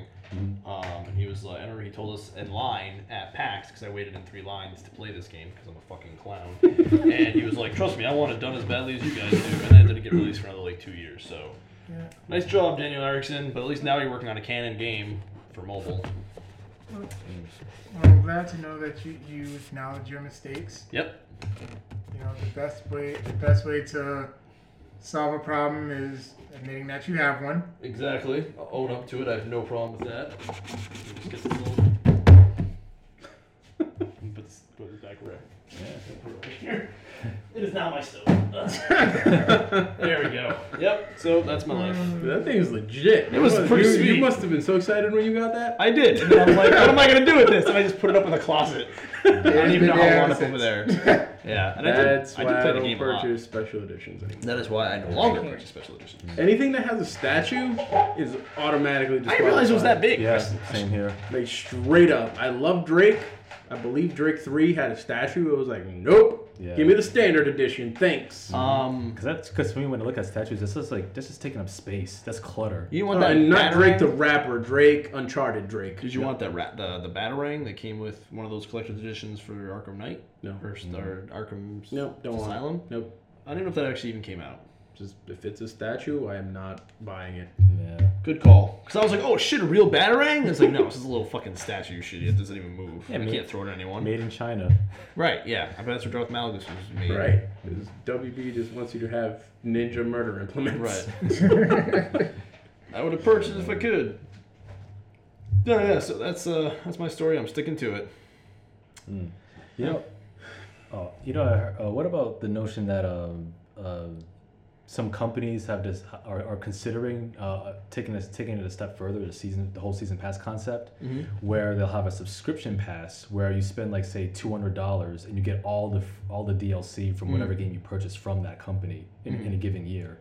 Oh yeah, like you can do like S, uh, Sony Online Entertainment. What? You can buy like uh, well, here's the funny thing about the Republic. You can buy like you, you could have spent two hundred dollars for a lifetime subscription forever. I did not do that, thankfully enough. However, Good job. I did play for my Lord of the Rings online subscription for a year before realizing it and canceled it. Oh, good. So, I'm an idiot. so me and online games have a weird history. That's why I don't play online. Yes, that's why I don't play online games anymore. But um, I know Sony Online. I don't even think they're called Son- Son- Sony Online Entertainment anymore. I think they changed their name. Yeah, I think so. I think you're right. It's They're like um, Dusk Games or something like that. Hmm. Um, but now Hmm, weird. You, you can play all because you can play Planet Side, you can play EverQuest just for one subscription thing. mhm. But it's all about making that money, and now everything's microtransactions. Yeah. How do you guys feel about microtransactions? I love hate them. I hate their face. All of them. It's just crazy that there must be enough people that actually buy that stuff. Oh man, you probably you you have to be either be a passionate fan of, Mhm. a, of a certain game to buy all or most of the microtransactions. Yeah. Or you have to be like sort of like a casual gamer with little to no knowledge of not not Yeah. yeah, you, yeah like you have to be not the most discernible gamer to indulge in tra- microtransactions in the first place. I don't know if you got money to burn too, I guess. Yeah, but it's like at, a, at some point, it's like, do you? I mean, do you really see no problem dropping nine ninety nine on an in-game item that you could get, but just by grinding a little bit? I. It's usually not grinding a little bit though. That's how they get you, man. You don't grind a little bit. You grind a lot to get that stupid item. Yeah. I just stopped playing the game and friggin' delete it. Just fuck that. I paid you sixty bucks. I'm not gonna pay you more money so I can have my whole game. mm-hmm. It's ridiculous. And like same thing for like mobile games. Mobile games are the worst at that. Absolutely. If I go in and I see a game, I'm like, Oh, oh, yeah. that looks interesting. Oh, in-app purchases. Let's see what this is. Oh, nope. Oh, it's a. Didn't you do that for Trivia Crack? Mm, no. and what's Rather, the only thing Trivia Crack offered was no ads. Yeah. yeah, and what's worse? I still play it. Yeah. Mhm, I do not. It was Okay, fun. A very long time ago. You know, it was weird though. When that when that first thing first came out, and I was in the airport playing it, and I looked to my left and someone was playing it, and I looked to my right and someone was playing it, and I looked behind me and someone was playing it. Everyone was playing Trivia Crack, and then in that same airport, there was two people crying. What? It was weird. That is weird. I was like, why is everyone crying today? It was like Words with Friends. Like everyone started playing Words with Friends when it first came out. Then nobody played Words played with that for like Friends. Same thing with the Trivia Crack. Yeah. Yeah. Our whole crew was on. Oh Trivia yeah, Crack. hardcore. Like I introduced mm. that to the to those guys, and it just spread like wildfire. Yeah. Didn't didn't Capcom have like on disc DLC for Resident Evil 5? hmm Where the content was on the disc. Yes. Yeah, and you had to pay to unlock Pay it. to unlock it. Yep. Oh shit. That's the worst. That's the most egregious example. That happened. That legit happened. That's rough, man. I know they need to make their money. I get it. I get it. And back in the day, video games used to cost al- almost 60 bucks. Like, we've actually stayed pretty steady at 50, 60 for a long time now. Which is a good thing. Yeah, but it's just, you, you, you, you're killing me. You're killing me, video gamers.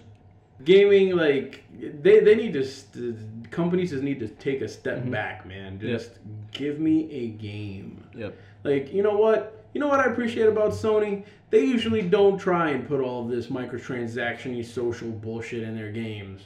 Uh, you know what? You can talk all the shit you want about the Order 1886. I didn't have to pay no transactions to play that damn game. That's Maybe right. it's not the best game ever, but guess what? I got the whole game. True that, son. Was that the game that you like? That took you like an hour just to like beat a hallway, Yeah, that's it. and you damn near cried when you finally beat it. No, I almost broke a controller. Very different from crying. Tears of joy. There's nothing wrong with Tears, that's what I meant. Tears of joy. No, I get it, but no, I was definitely not happy. I was still angry. Uh, did you finish the game? Uh, no, I have not touched a video game in like the last month and a half. Uh, Uh, That was literally the last time I played a video game. Whatever episode that is, go back. Mhm. That was the last time I played a video game. Yeah, that's like three, four episodes ago. yeah. Me playing the be- beta, that Battlefront beta was the first time I played in a long time. My th- Xbox is now a WWE Network machine. Yeah, my Xbox is like Hulu and Netflix machine. Like Oh, legit. oh. I, s- I'd rather spend time doing things Mm. nowadays. Yeah. I went apple picking with my family this weekend. That's it was fun. That's sweet. I watched a lot of football. I ate Uh, so many apples, I almost threw up. Here's if I'm going apple picking and I'm paying to pick apples, guess what? That bag's not the only thing getting filled. apple orchard. Okay, maybe I'm a pe- maybe I'm a pessimist about this, but I I'm not don't- talking about stealing apples. I'm talking about my mouth getting filled with apples. Yeah, they got you. I don't. I just don't see the big deal of apple picking. Like, There is no big deal except that I don't know. You get to go with your like. We took my in-laws and my wife's little, uh, my wife's cousin's daughter, and we took them and we went apple picking. We were outside, outdoors, running around trees, man. It's, it's, it's a good time. Yeah, it was cool. I propped my iPhone up on a tree. Took a picture with your phone. Took a your picture with my watch. Yeah, that's pretty cool. It was like, hey, we should take a family picture. Hey, you, why don't you grab this phone and totally not be in the picture? And I'm like, hey, everybody, no, let's all be in the picture. Everyone's I. I have this Apple Oh, Watch. that's no, you sure. oh, one good thing that Aris and I did. All the guys got together and we tried this restaurant, Bru- Brutopia. Brutopia. Yeah. That's right. You texted me about Yeah, I that. texted Randy and Maurice and totally got ignored about it. It was the I question was wasn't asking for for, me. recommendations. I've for never food been. recommendations. I've oh, never okay. been. I thought you had. So No. I apologize for coming to work on Monday and basically telling you, fuck you. Your apology is accepted. Brutopia, Begr- what's begrudgingly. Uh, that uh, that is a restaurant slash bar slash Brewery. Topia. Topia. Yeah, they brew their own beer. It was, it was Yeah. pretty good. Wait, Sure. where is that? Cranston. Apple F. that? Cool. I've been there. Just once It used to be the though. old shot. It used to be the old shots. And I didn't actually eat anything when I went there so, though. fun story. we, myself and a couple of the fellas get there early. So we're Oh, like, here we go. I know. man, fuck the rest of these guys. We're ordering beer and wings. Mhm. So we ordered beer Oh, there's one in. Warwick too, isn't there? I don't know. Mm. On Jefferson Boulevard. As far as I know, Okay. is the only one. Okay, okay. So we order beer and wings. Those of us that are there at the time, um, we get our beer and wings, and soon thereafter, Carl and the rest of the fellas get there.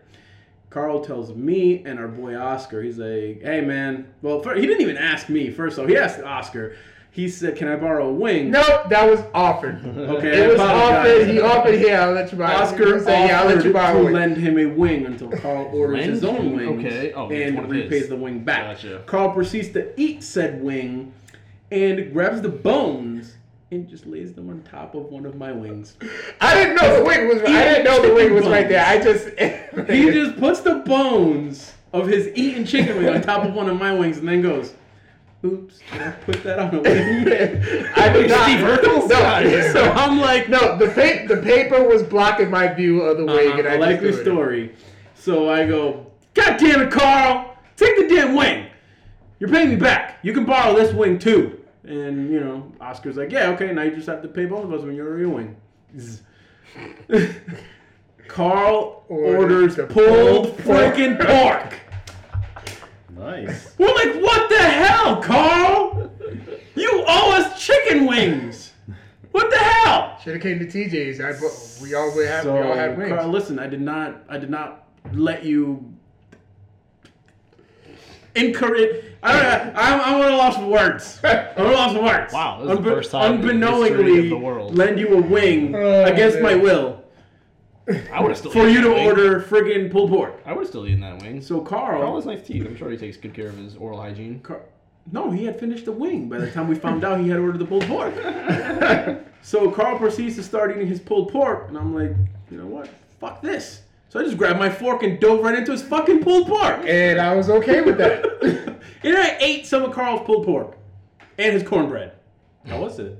It was actually really good. Cool. There you go. So everyone made out okay. Everyone made out okay. Um, I know that uh, that video game talk uh, took us a little bit off track there, kind of upset us all. So we're gonna do something for the first time in the history of the Codex Prime podcast. We're gonna take a pause for the cause.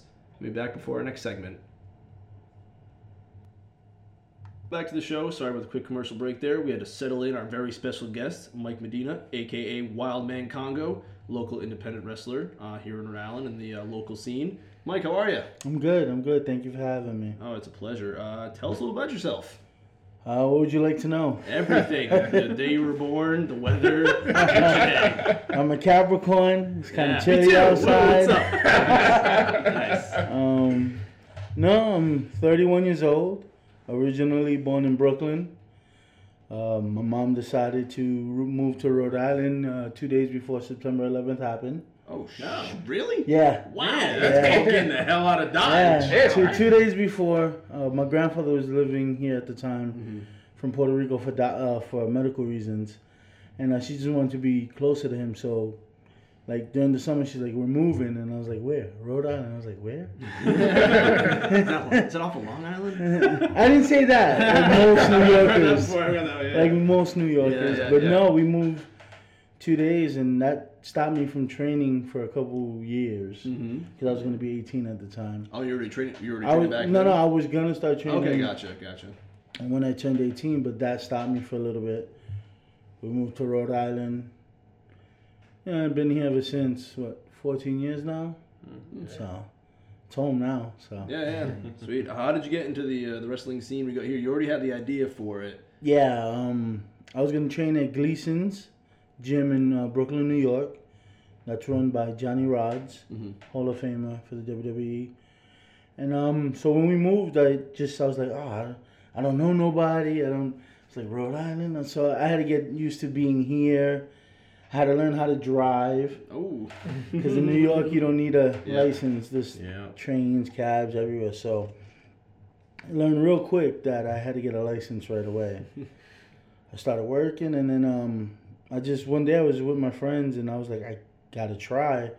So I did some research, and then I worked for this company. I'm not gonna say the name. Don't like them. even when I worked for them. Um, but there was a gentleman there that worked there. I mean, yeah, that worked there that used to wrestle back in the day. His first name is Mark. I'm not going to say his last name. But he told me about a school in Pawtucket, the same school where Carl went. Oh yeah. That's how I know Carl from there. Uh, in Pawtucket, Bob Evans, uh, Slam Tech University, and I went to. I think he was doing internet tapings one weekend. He's like, "Come by, check it out, see what you think." So me and my friend went, sketchiest building I've ever seen. Yes.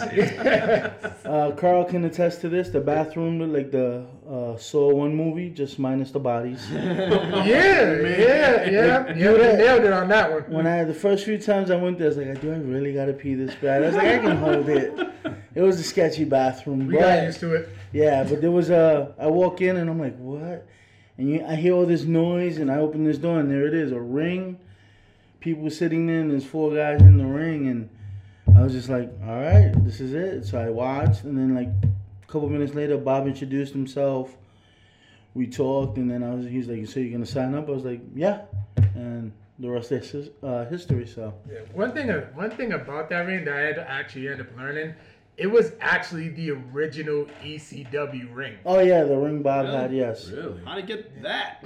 he bought it off. Yeah, he Oh, bought it yeah. off. He Oh, bought did it off. Nah, Nah, like it wasn't Bob. I think Dan bought it off one of the uh, One Public the- Enemies. Yeah, And then Bob bought the ring off Dan. I think it was Johnny Grunge. Johnny Grunge. I, I can't. I can't. I don't know. So. It was a. It was a lot. This was a long time ago. And that ring was really old and horrible to take apart and put back together. Because when you're starting, you're the ring crew, you're the Yeah, everything. yeah, Yeah, yeah. Pretty much. And you know, as Bob students, we had to help with all that, which is fine. You gotta pay your dues, as they say. yeah. Mm-hmm. Mm-hmm. But that ring, oh my, it broke down. It, it wasn't like the rings now with the flexi beams, like all in one piece. It, stuff broke down and it was like chunks. And you had to get the right, like there was color. We colored the wood, so like mm. the reds had to go there. The blue ones had. It was like Crips and Bloods. We kept it separate. but no, we uh, you had to make sure. If not, the ring wasn't gonna be. It's not gonna be right. And then in, he can attest to this. The uh, car, um, cold days in there, the ring was like hitting the floor, Damn. and the that it, it was stiff. And the biggest guy at that night, usually was me, had to take the bump to loosen it up. and then in the summer, it was hot as Hot hell in there, so it was never. I'll, I'll never forget. My, You'll- fir- you'll my see first people- wrestling injury was on in that ring. Yeah, It we was a all had- concussion. You was there. I think we all had injuries in that ring. Concussion. But you'll you'll go into training one day and you'll see a guy with shorts and hoodies or shorts and no shirt and it, it was just like what what's going on here? And the fans they were on but they didn't do any anything to cool us down or Blue hot air. yeah. Oh man. How many, Yeah. how many years did you guys train there? I did. I did one.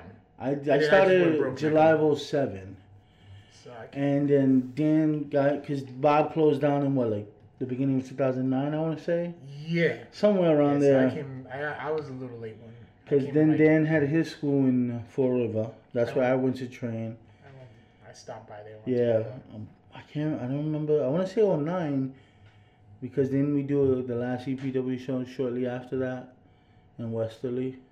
No, it was before that. It was before that. It was before that because I damn near had a heart attack. Not a heart attack, an asthma attack after my first. Uh, Hmm. but I, I want to say 09 is in when front of Bob, Ron Simmons. I want to say it was 09 when Bob closed on school and, but yeah, trained there two two years maybe, but technically you never really stopped learning. Yeah, yeah. So was it, were you taking any bookings before the two years were up? or- Yeah, no, I was taking Yeah. bookings. Yeah. Uh, that's a funny story. Yeah. Uh, the name Congo and the gimmick all came from them making fun of me or teasing me. Not fun of me, but Yeah. you know, ribbing me a little. I was training. Uh, uh, let me get the license so you can see exactly what I looked like when I started to train. You can pass that around. Look at that. Take a picture of that, Carl. Um, You'd So I- out the buzz cut, version. no Yep, facial that's hair. Puerto Rican kid, and they're like, "Well, you're gonna be a Samoan." I was like, "I'm not even Samoan." and Yeah, I could totally see it from this picture. Yeah. Totally. So I was like, no, and they're like, yeah, you are, and whatever. They kept teasing me about it, and then one day, uh, Bob came to me, goes, you know, I've been talking to Dan because at the time Dan was really training me. Dan Freitas. Yeah. He took me under his wing for like the first year and a half, two years, and taught me a lot. Um, but I was training with him, and he was. They needed like a new, someone different, and they were, they brought up me, and they were like, "Well, what is he gonna do?" They're like, "Why don't we ask him to do the gimmick?" And I was like, he was like, "Look, we're gonna we want you to do the gimmick. We want to start booking you, but we need you to do that gimmick. I'm like, really, guys? I really don't want to do that. They're like, well, if it doesn't work out, we'll we'll find something else, but you'll just still be training in the meantime. I was like, you know, I really wanted to wrestle. I, I didn't go into wrestling just you know because I want to go to WWE or anything. I just wanted to learn how to wrestle. Mm-hmm. So I was like, sweet, I'll you know get to have a match or whatever. So we came up with the name one day in the, the training, the gear, and then I think I did like one or two shows where I just came out in a like junkie singlet. I didn't even I had to still have my buzz cut, and it went over well. And then you know little by little doing more shows, getting custom gear. Started getting more used to the gimmick, and it evolved. Kind of so snowballed down here. yeah, pretty much. Yeah. Did you have an idea for something you wanted to do before? I had no idea. I didn't know what. I was like six months in. Yep. Jan, uh, not January, July of 07.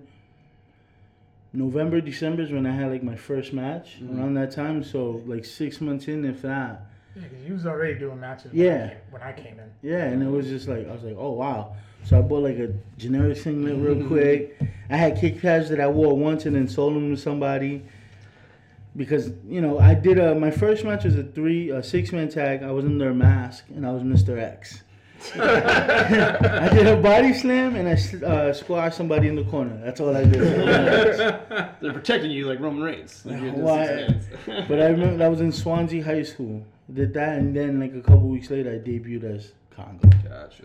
That's cool. So um, when you're going out for, for the bookings, you got like references, and you say, "Hey, I'm available for this," or "I'm looking to get in on the ground floor here." And what I mean, uh, when they're asking me for bookings, Yeah, or yeah, when yeah. I'm asking for Yeah, bookings? Because when you first start, Yeah, you're the one. you take any and all bookings you can for no money, a, a dollar, whatever. You take any and all bookings when you first start, because that's how you get your experience. That's how you, I guess, you know, hone your craft. I guess. Yep. Yeah, yeah. On but uh, training. pretty much, Yeah. um, as as a lot of people say, that's pretty much the best training you're gonna get is doing shows, whether it's in front of five people, a couple hundred, whatever. Mm-hmm.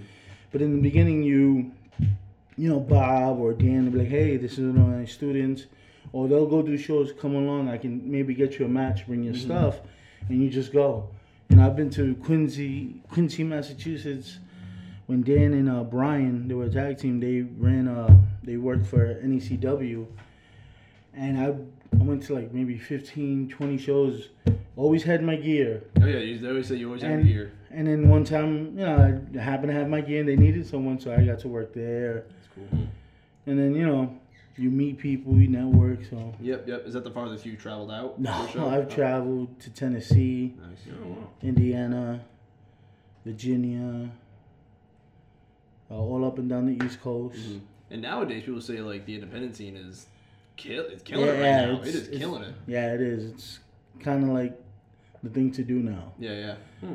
Tell us a little bit about, about that. How like how, how when you got involved in wrestling, um, as far as just the like you said that, that the guys you trained with Yeah. were awesome and they, they were Oh. super helpful. Now, what about like obviously those guys? You can tell us a little bit more more about them and how they kind of took uh, took you under their wing. But I also want to know sort of like the the relationship and interactions with the other independent wrestlers is it like an adversarial type thing are you guys fighting um, to kind of get the you know jobs or Right. bookings and whatnot or how, how, how to, how's that sort of You uh, always- That's a good point. I don't think that's something we mentioned, but we're all trying to compete against each other, trying to get that spot, you know, as they say. Uh, but as far as them taking them, me- uh, taking me under their wing, like Dan, Dan Freitas, again, he was Bob's assistant trainer. He took me under his wing, told me everything and anything he knew, and you know, we're not friends at the moment, but there, there's nothing I can't take away from him. I got, I thank him whenever I can because there wouldn't be no Congo if it wasn't for him mm-hmm. legit took me under his wing. I would Monday, Wednesday, Thursdays was training. We usually ran a couple times, what three, four times a month, Bob Brad, maybe two or three, two or three oh, times. I'll do shows, but I'll be hanging out with Dan those weekends. And then my first ever anything in wrestling was against Dan, my trainer. We did like a year and a half feud. No, nice. Yeah, cage matches, last man standing matches.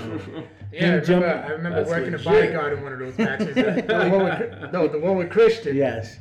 Now, I was able, I was able to find uh, a couple on YouTube. Is there anywhere in Christian? particular we can go to get your? You Yeah, just go on that's funny- YouTube. I don't that is a have a like story. I don't have a link to anything. My Specific- yeah, yeah, There's a lot of good ones on there. I watched like I watched a couple of those. I did see the one with JT Dunn. I watched, I saw him in XWA yeah. uh, a while back. He was really good. So that was, that was Yeah, a I saw match. you in Ring of Honor too. Yeah, that Yeah. was awesome. Yeah, It was that's so a- cool. That's a that's something that I've gotten to do some pretty cool things with them. Um, but let me finish the. Oh, sure, yes. absolutely. Go for it. but legit, like them, whoever takes you in their wing, usually if you have a mentor, you know, like I like to call them my cousins or uncles. Mhm. Uh, when you have a mentor like Bob Evans, Dan Freitas, and they take you with them to places and stuff, that's, and they say, hey, this is my friend and this is a good kid.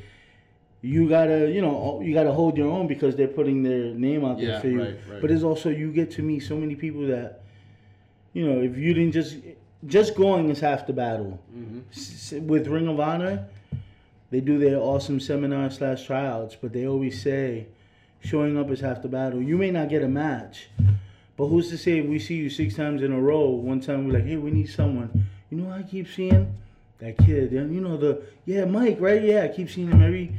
He didn't even wrestle him, but he's there helping out, whatever. You get opportunities just by showing your face. Um, Good point. I got my uh, WrestleMania weekend in New York City a couple years ago. I wrestled. I was booked for the Manhattan Center to wrestle for them Wow. Saturday. Friday, they were doing the Hammerstein Ballroom. I was going anyway Hmm. because Bob was booked. I was gonna go show my face, help out. Yeah. Something happened where the guy that was supposed to open up the show, do the dark match, wasn't gonna do it anymore.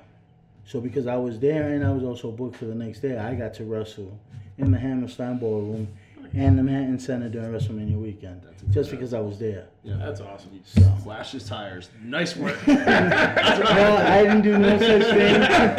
Can't prove it. That's great. That's an amazing venue for sure. WrestleMania Yeah, weekend. How was that crowd? That was insane. I, I show up that Friday. They're like, "Hey, you got your gear?" I'm like, "Yeah, why? What's up?" Like, "You're wrestling tomorrow?" I was like, "I know that. Where you gonna wrestle tonight?" You, Corey Hollis, eight minutes, sold out Hammerstein Ballroom, no pressure. Yeah. And legit, they walked out the room. I was like, "What?" I was like, "Oh snap!" Like it was, it was fun. It was something I won't forget. Mm. And then also, then just keep showing up.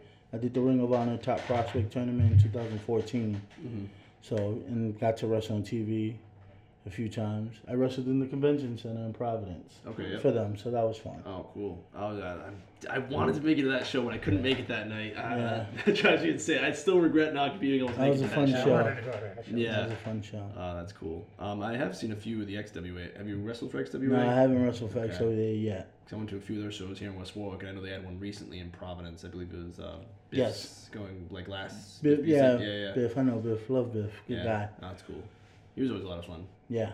Um, so you got uh, the Kowalski Cup tournament coming up, Yes, I do. and that which promotion is that for? That's for Top Rope Promotions. Okay. That'd be this Friday. This Friday. Yeah. Where can we catch that show? Uh, the PAL Hall in Fall River. Mhm. Um, I believe it's Nash Street. I may get the street wrong, but Mhm. if you go to their Facebook, Twitter, or if you go to my uh, Facebook page or my Twitter, you'll see the photos and the flyers for everything. Yeah, Carl put it up on our Yeah. Facebook Yes. and social media too. So Yeah. we'll we'll uh, we'll make sure to repost. It. There's a couple again. matches. There's uh, the heavyweight, uh, top rope heavyweight championship match between Nick Steele and Ryan Waters. Uh, Nick Steele and me had a battle this past July for that same title. Mhm. Last man standing match.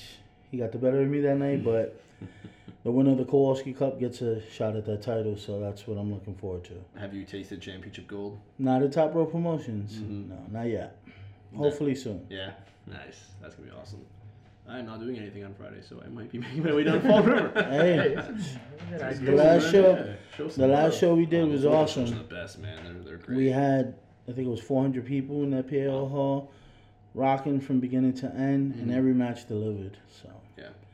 Uh, and then we just had a show two weeks ago on the third in Brockton. Scotty 2 Hotty was there, Nice. so that was fun. That was also a good show from beginning to end as well. was, Scotty was a cool dude. Yeah, he was a cool dude. Yeah, he worked for Bob a few times. That's Yeah. right. Yeah. Yeah. No, um, we Go for it. Oh, just Carl said it's a funny story when they did that cage match. Oh, with, uh, oh no! That, the, and I Chri- want to know okay, the the story. Christian Was one. it the Okay, the Christian? Christian The one. the- Christian. The video is actually Ah. still on YouTube. Yeah, you can see it. yeah. Hold on. They used to make fun. Okay. They used to make fun of me about this, but when I was trying to come up, one of my jobs that I had to do was security. Mind you, Carl's like a buck thirty. So this, wasn't a, this wasn't a gimmick. This is the real deal. This is the real deal. yeah, but he was like a buck twenty at the time, maybe thirty, if that. So um, so like Dan comes out, you know, I'm just walking, I'm walking the wrestlers to the ring or something. So then like next thing you know, Christian's coming out. You could you could catch the whole thing in the video too. We was laughing at this for like two months afterwards. Yeah. And like you could see me just like laughing with Christian. Like you could tell they were like joking or something, and then all of a sudden, Carl just gets so serious, like, like, like, he got into security mode. Like It's like he's laughing, laughing, boom, and it's just like, all right, trying to back people off. It was funny. And it was really, it was literally what we said to each other was literally something like wasn't that serious. I just asked him, "You ready?" He asked me if I was ready. We started laughing, and then I was it. Yeah. I'll have to find that YouTube link. So who was? Yeah, you gotta put that on the Facebook. I'll put it on Carl. there. What the Uh, who was in that cage match?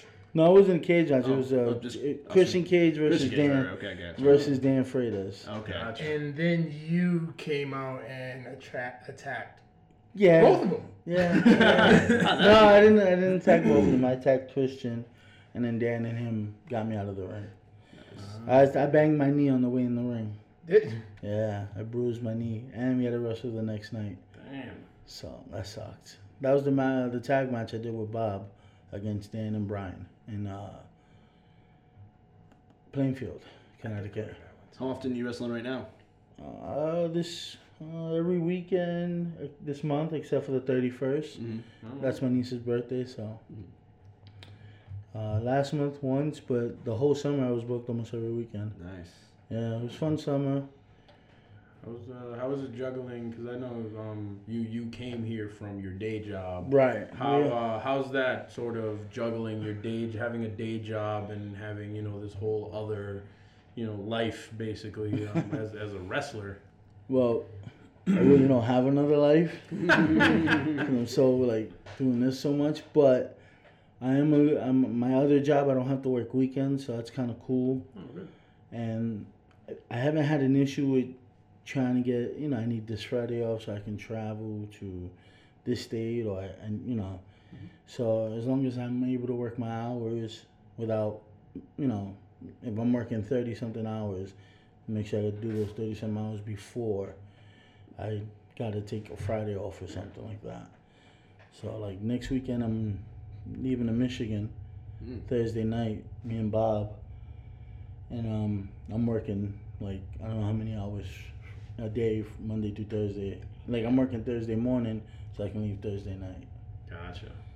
So How were those car rides? You talking to business Oh, nonstop? it's awesome. Yeah. We talk about everything. Everything. Uh, sports, girlfriends, ex girlfriends, uh, wives, the wrestling, of course. Uh, we throw ideas at each other, or what do we think about these things, or you know, this person, that promotion, and then we listen to a lot of podcasts. yeah. Podcasts and podcasts. and And also the Codex Prime podcast. Yeah, it's, seriously. really, it's, it's really, up, it's a really uplifting one. Seriously, I think the last trip, I stole like four or five different ideas from Adam Carolla podcast with Tony Little. Mhm. Um, we heard the Jericho one with Sasha Banks. Uh, and we just we that or we'll play Netflix and, and just listen to the jokes like we watch Archer. So you don't really have to watch it; you just have to hear the jokes and stuff. So whoever's driving is listening, and the other person's like has the, you know, that iPad or the phone up, my, you know, so. And then again, it- depending on how many people on the road trip, usually it's about three to four of us, and we just talk about everything, li- literally everything. Mhm. It's been a lot of time together. Yeah, way too much. This past summer, me and Bob seen each other a lot more than our own families. Seriously. Now I know it's like a bunch of different promotions, and um, so did he? Did the promoters? Or the, do they have a lot of communication between promotions? Not like NWA style where they're all under one umbrella, Mhm. but do they say, "Hey, this guy is really good. You might want to bring him on." Well, if promoters know each other and they'll see that this guy's using one wrestler and they're thinking about using him, they may send him a message, hey, is he easy to work with? And, Oh, no, yeah. So it's all networking. So, yes, a lot of promoters do know each other. And that's how you may see some of the same wrestlers here and there, Yep. especially in New England. Uh, you see a lot of the same wrestlers in a lot of promotions. Uh, but when you go to other states, you know, like Virginia and stuff, you know, they know some people, know some people. Like I go to Virginia every now and then because Bob, Bob was doing a seminar there. And he, um, me and Nick Westgate was another one that started training. He was started training before me, but he's like a brother to me. Um, Bob was doing a seminar in Virginia. He's like, "Oh, I got you a booking if you want to come. I don't want to travel alone to Virginia. It's a long ride." So we ended up going, and we worked for the guy, Mark, who runs Fusion Wrestling, and uh, you know, I met him before, but it was a long time ago. But we wrestled, and you know, because we all we knew we knew Bob, and so he was like, "Well, taking Bob's word, we'll book you." We worked, we wrestled, and you know, we've been getting booked ever since. So again, you carry yourself right, you do what you know how to do, and don't try to divert from that. Mm-hmm. You know, you'll get bookings. You know, and if you're trained properly, so Right. That always helps too. Yeah. It always helps to put on a good match. That's It- cool. It took me a long. It took me a while just to like get bumps right.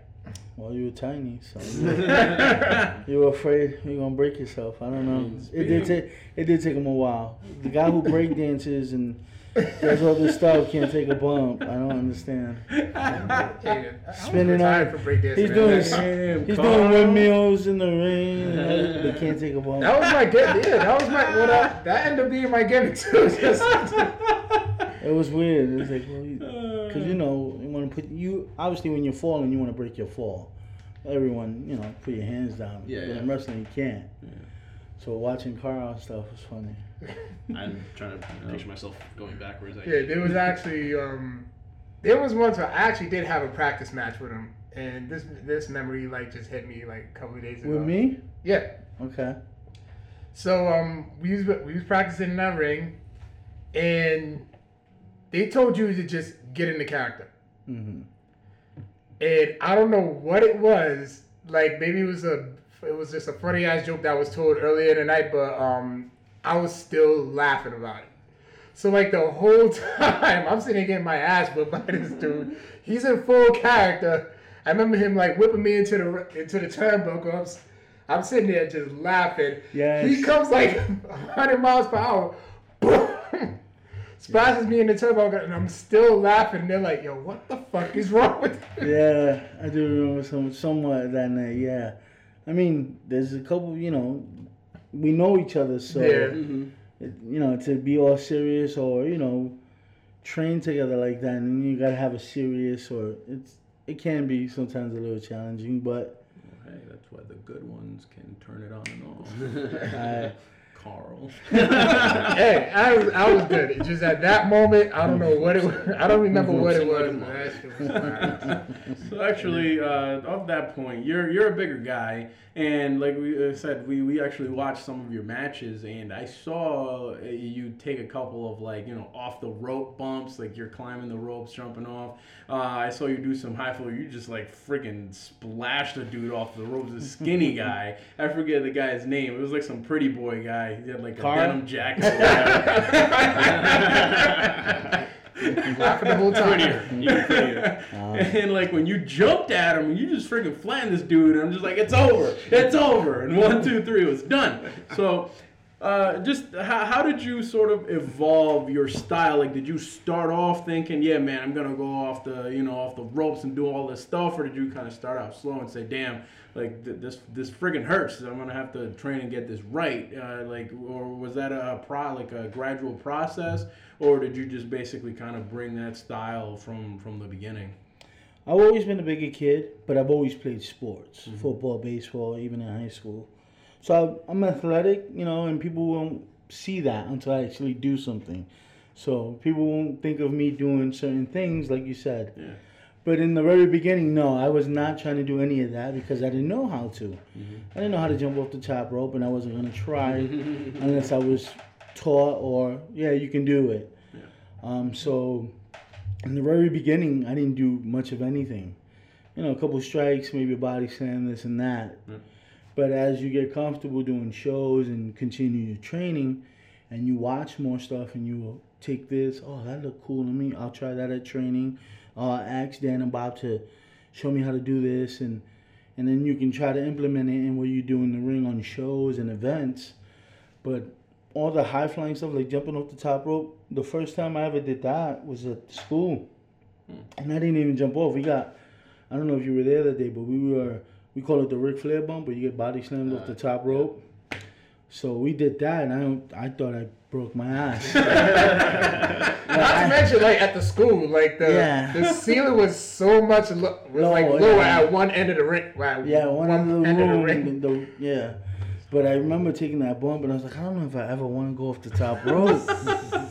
ever. That hurts so bad. But you know, as you learn and stuff and you have you have to add those things to certain situations and the story you're trying to tell in the ring. But I've always been athletic so I can always do a couple different things and I mean yeah, I am a bigger guy but you know, it doesn't you know, I think of Bam Bam, Boss Man, guys like Yeah. that that were bigger. Yeah. But there's some pretty cool things. They were athletic for men their size. Yeah, for sure. I definitely saw some pretty cool things in those videos. Like that's when we were watching. I'm just like, holy shit. um, now, when I was thinking you were in, mo- in the matches that I watched, you were mostly heel. Is- I've always you've been a always heel. been okay. All right. Never been a baby face. Yeah, I've heard that it's more fun to be a heel. I like it. um, I like it, but they always say to be a good heel, you got to be a baby face. Mm-hmm. I've never been a baby face. yeah. I've been told I'm a decent, a good heel, so I don't know. Maybe I'm one of the few that doesn't need to be a baby face, but do I do I want to try? I would like to try sometime. Mm-hmm. Like be a baby face, see how it goes. We're gonna see a big turn coming up. I don't know. watch, no have to watch. I have no idea. That's great. now, what about uh, the? Did you obviously we've been talking a lot about the- the in ring stuff, um, but a big part of wrestling is also just the the personality, persona, cutting the promo, and all of that stuff. Um, and all the matches that we got to see, it just kind of got to it was you in the ring and let's go, let's wrestle. Um, we got to see some of the personality where you're kind of walking around like banging your head, doing all this crazy stuff. Obviously, wild man, but. Um, you know, tell, tell us a little bit of the, about that aspect, uh, since you know I, I didn't get to see it. So, um, are you like, is that just your character? Obviously, like Wildman, you do not speak, or like, uh, You did have a manager, yeah. You had a manager. Yeah, one yeah. of yeah. Most most of the time, I do have a manager or a handler, uh, but I can speak if need be. Congo has spoken. Um, doesn't speak a lot, so when he does speak, it means something. But uh, no, I I rather just punch myself in the face and st- no, I've literally given myself black eyes. Damn. But um, I can definitely speak because I did. We were at training. We would cut promos as well, so that meant I also would have to cut promos. You know, so just because my gimmick doesn't allow me or doesn't need to speak doesn't mean I shouldn't know how to cut a promo. yeah. So I can definitely. I have hundred percent confidence in myself that I can cut a promo for anyone, anytime need be. So I have no problem with that. Cool. And you wrestle without wrestling boots. Yeah. How was that? I was terrified for you. When I saw Oh man, um, this footage from a couple months ago. Uh, yeah, I, I sometimes I regret not wearing boots. um, I went through the middle and the middle rope snapped and I flew and my ankle just slammed on the guardrail. It didn't break, thank God. Um, knock on wood. but um, yeah, it, I'm used to it now. But um, you know, I I, I prefer not to wrestle with boots. There you go. Like I've trained in shoes and stuff, and I end up taking my shoes off. I just feel more comfortable. It's something I had to get used to Yeah. and learn how to do. So, hmm And how did You ever been stepped on in the ring? oh, I've had my toenails taken off. oh. I've I've been stepped on. I've stepped in li- like soda during wrestling matches. I'm like, where's why's my foot wet? yeah, yeah. I've sli- I've slipped off the ropes because you know it's wet or somebody's covered in baby oil. uh, So how did you develop the character over time? Was it kind of aspects from different people talking about Oh, it? man, Kind of. uh, New England is full of so many wrestlers that have so much knowledge that Mhm. when I was on shows, guys that I respected, I would ask, I would ask them, "Hey, can you watch my match? Provide me feedback," or, you know, we do sh- matches at the school. Oh, you should do this. You look more. And so when whenever you have uh, Bob Evans in the locker room, or you know, what I mean the name drop, but when you have a Kevin Kelly watching you, Oh yeah. or Steve Corino, if you don't ask them for advice or feedback, then you don't want, then you're dumb. Yeah, yeah, yeah. That's right. my They like you. brains. Yeah, you have to. Yeah, they've been around for a while. That's for sure. And there's a lot of guys in New England that have done things that know their stuff. That you know, why not? Hey, can you watch this? Mhm. And they're on the show with you. If they can watch it, nine out of ten times they do, and they'll provide you some feedback. So Mhm. Um, now, when you're backstage during those shows, are you watching every match, or you or- try to watch every Yeah. match. Absolutely. Um, I've been told this from people that work in WWE, TNA, whatever. If you're not watching the main event, how do you know how to get to the main event? Mhm. They're in the main event for a reason. Yep. So if you want to be in that main event spot, you got to watch what the main eventers are doing.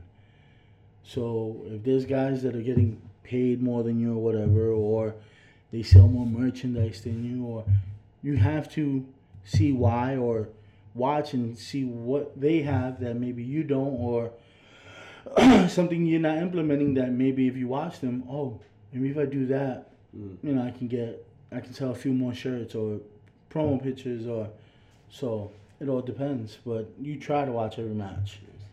Uh, is there a website that everyone can find your your goods? My goods, no, no website. I I had shirts. I don't have any more right now.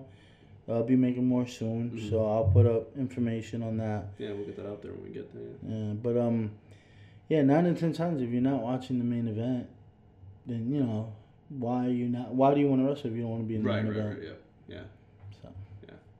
Um, now, you uh, wrestling fan since birth? pretty much, Yeah. pretty much, yeah. I, I remember watching uh, WrestleMania one on VHS over and over and over and over and over. Yeah, and if you're in New York, you're right in the heart of that. Well, yeah, my uh, and my stepdad owned a video store, Mhm. so at the time, you know, really, uh, video rental was a big thing. So Yeah. he owned the video store, and for whatever reason, I got into wrestling, and I would ha- you'd bring whatever wrestling VHSs he had at the time, and I'd just watch them Mhm. and stuff like that. So That's awesome. That's cool. Yeah. That's what basically got you to want to be a, a wrestler. We're was there like one one wrestler that you said, man, like that, that's so cool. I want to do that. Well, I always thought Hulk Hogan was the man, even though what he said a couple months ago, to me, No, yeah, what he said was about it. wrong, but he's the, to me, he's still the man. But uh, him and Warrior at WrestleMania was a big thing for me. Mhm. You know, I was like, no way. Ultimate Warrior can't beat him. Mhm. He beat him, I cried. um, Am I the only one that did it? yeah. Am I the only one that wanted Warrior to win? Yeah, you were. I did. That was my favorite. I used to But love yeah. War back in back in those days. Him, and then what made me want to wrestle was just watching Shawn Michaels. Hmm. That's how I was like, all right, maybe I would want to do this. But Hulk Hogan's my all-time favorite than Shawn. Yeah. So you're hoping that uh, I know you said you you know obviously you do it for the love um, of, of the sport. Um, so where where do you kind of um, want want the, the, the whole process to, to go? Like what what are you kind of seeing right Like now? my as far as, like- goal? yeah, yeah, Yeah. Like where things are going or the way they're going right now. Well, in the very beginning, I didn't want to. I just wanted to learn how to wrestle. Mhm. I had no aspirations to do this, do that, be on TV. I just wanted to learn how to wrestle. But again, after the years, I seem to pick it up well. I get a lot of good feedback. My goal right now is to possibly and hopefully work for Ring of Honor as like a full time roster member on that, you know, co- for that company. Yeah.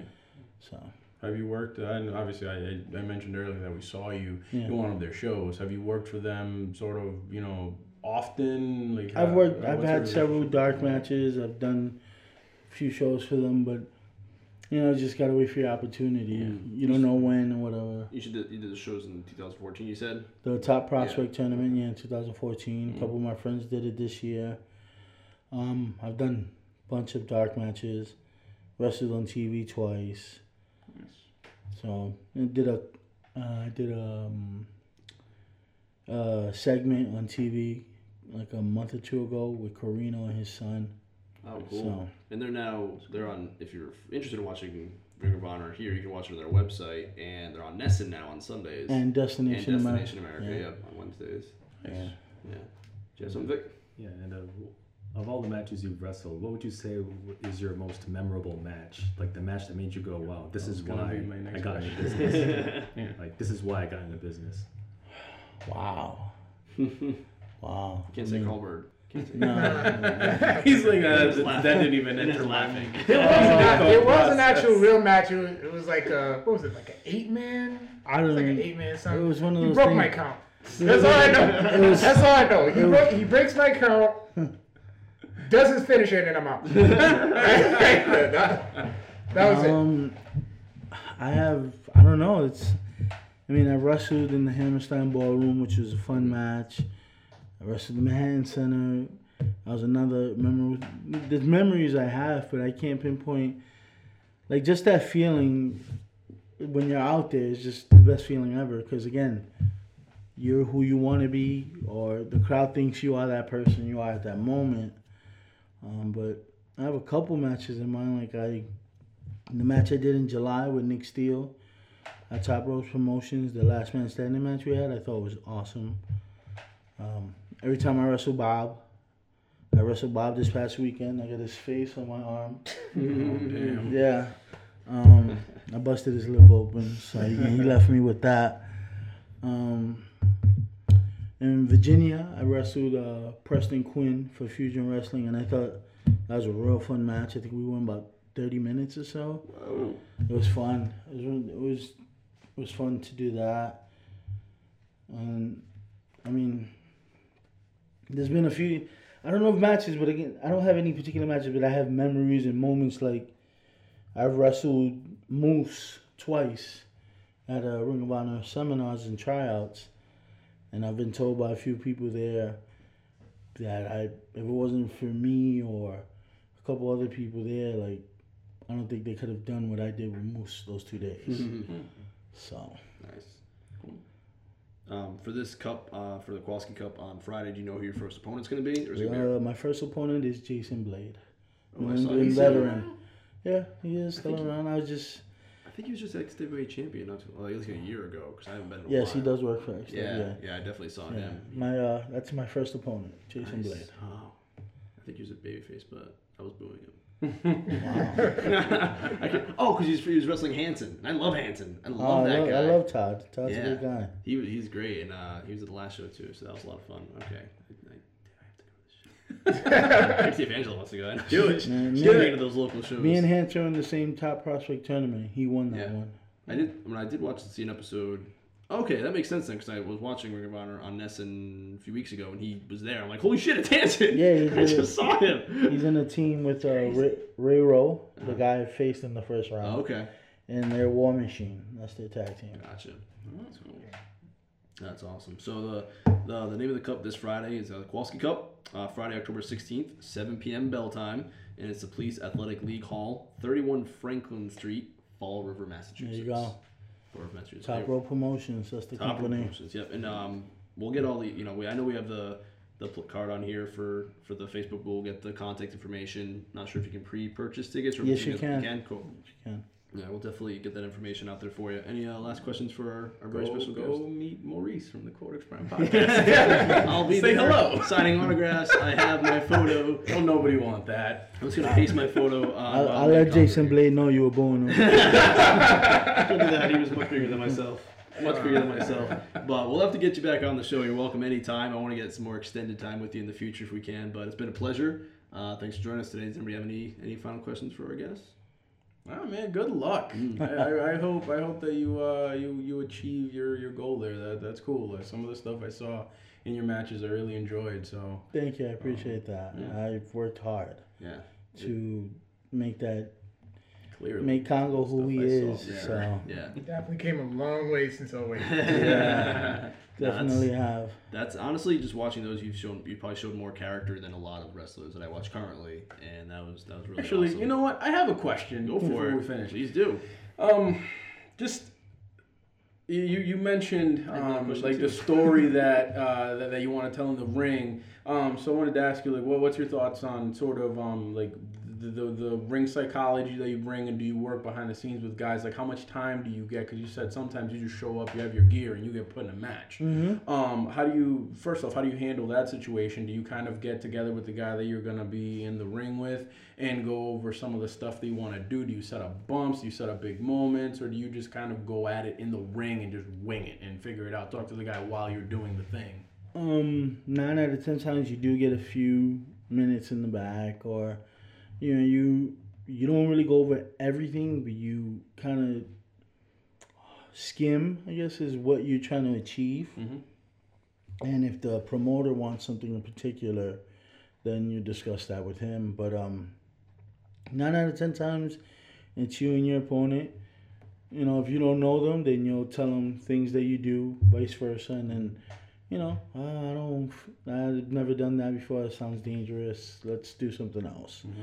Uh, but you know, in New England, you know everyone. You so and there's some people that I'll go through a flaming table if they ask me to in a heartbeat, just because I know who they are, and you know the respect and love I have for them. So, but it again, it all depends. Like if you get there early, and there's something elaborate that needs to be done, you you sometimes you do get a few minutes. Sometimes you got to call it out there. And for me, that's my favorite thing to do. Hmm. Is call it out there Call on the because you go by reaction of the crowd. If something, if they're booing the hell out of you, then you keep doing what you're doing. But if they're not into, invested in the match, then you got to think of something else to do. Mm. And when you when you plan out every single step, and what if something happens? What if somebody gets hurt or the rope breaks and you had all these things planned? You can't do it, so Yeah. you got to think on the fly, which I like to do. The really cool thing about watching those matches too is, and the reason I said like it sounds seemed like you were heel, you're actually getting heel heat from a lot of these a lot of these fans, and that's kind of tough to do these days. Yeah. That was that was Some of the impressive. cell phone videos are hilarious. 'cause Yeah. The dude's like, "Oh man, well man, Congo, he's gonna be a tough opponent." Oh no. There's a little kid. It's like I hate you, Congo. I hate you. I, I made some kid cry last weekend. Nice. That's always great. Yeah, I just stared at him. do you have Do you have a favorite um, guy to, to to partner with? Do you have a, not not partner like as in tag, but wrestle against? I've had a partner before. Uh, my boy Fala, New Jersey, over there. Um, but uh, favorite opponent, I have a few. I've wrestled Dan for a year and a half in the beginning when I first started. I wrestled Nick Westgate. I can wrestle. Me and Nick can wrestle each other blindfolded. It's ridiculous. Was he like a long running feud you had? No, we just train together Yeah. every day and all that. We, you know, we still travel and stuff together. Um, but You we get him on the show too. Yeah, we wrestled a I lot. could, I could literally talk about this all night. this could be like a four hour show. Literally wrestled him a couple hundred times. Nah. Bob, I love wrestling because we'll just look at each other and like call it out there. All right, like that's how I got this. he just called it Made it out there. He heard one thing, I heard another. Boom.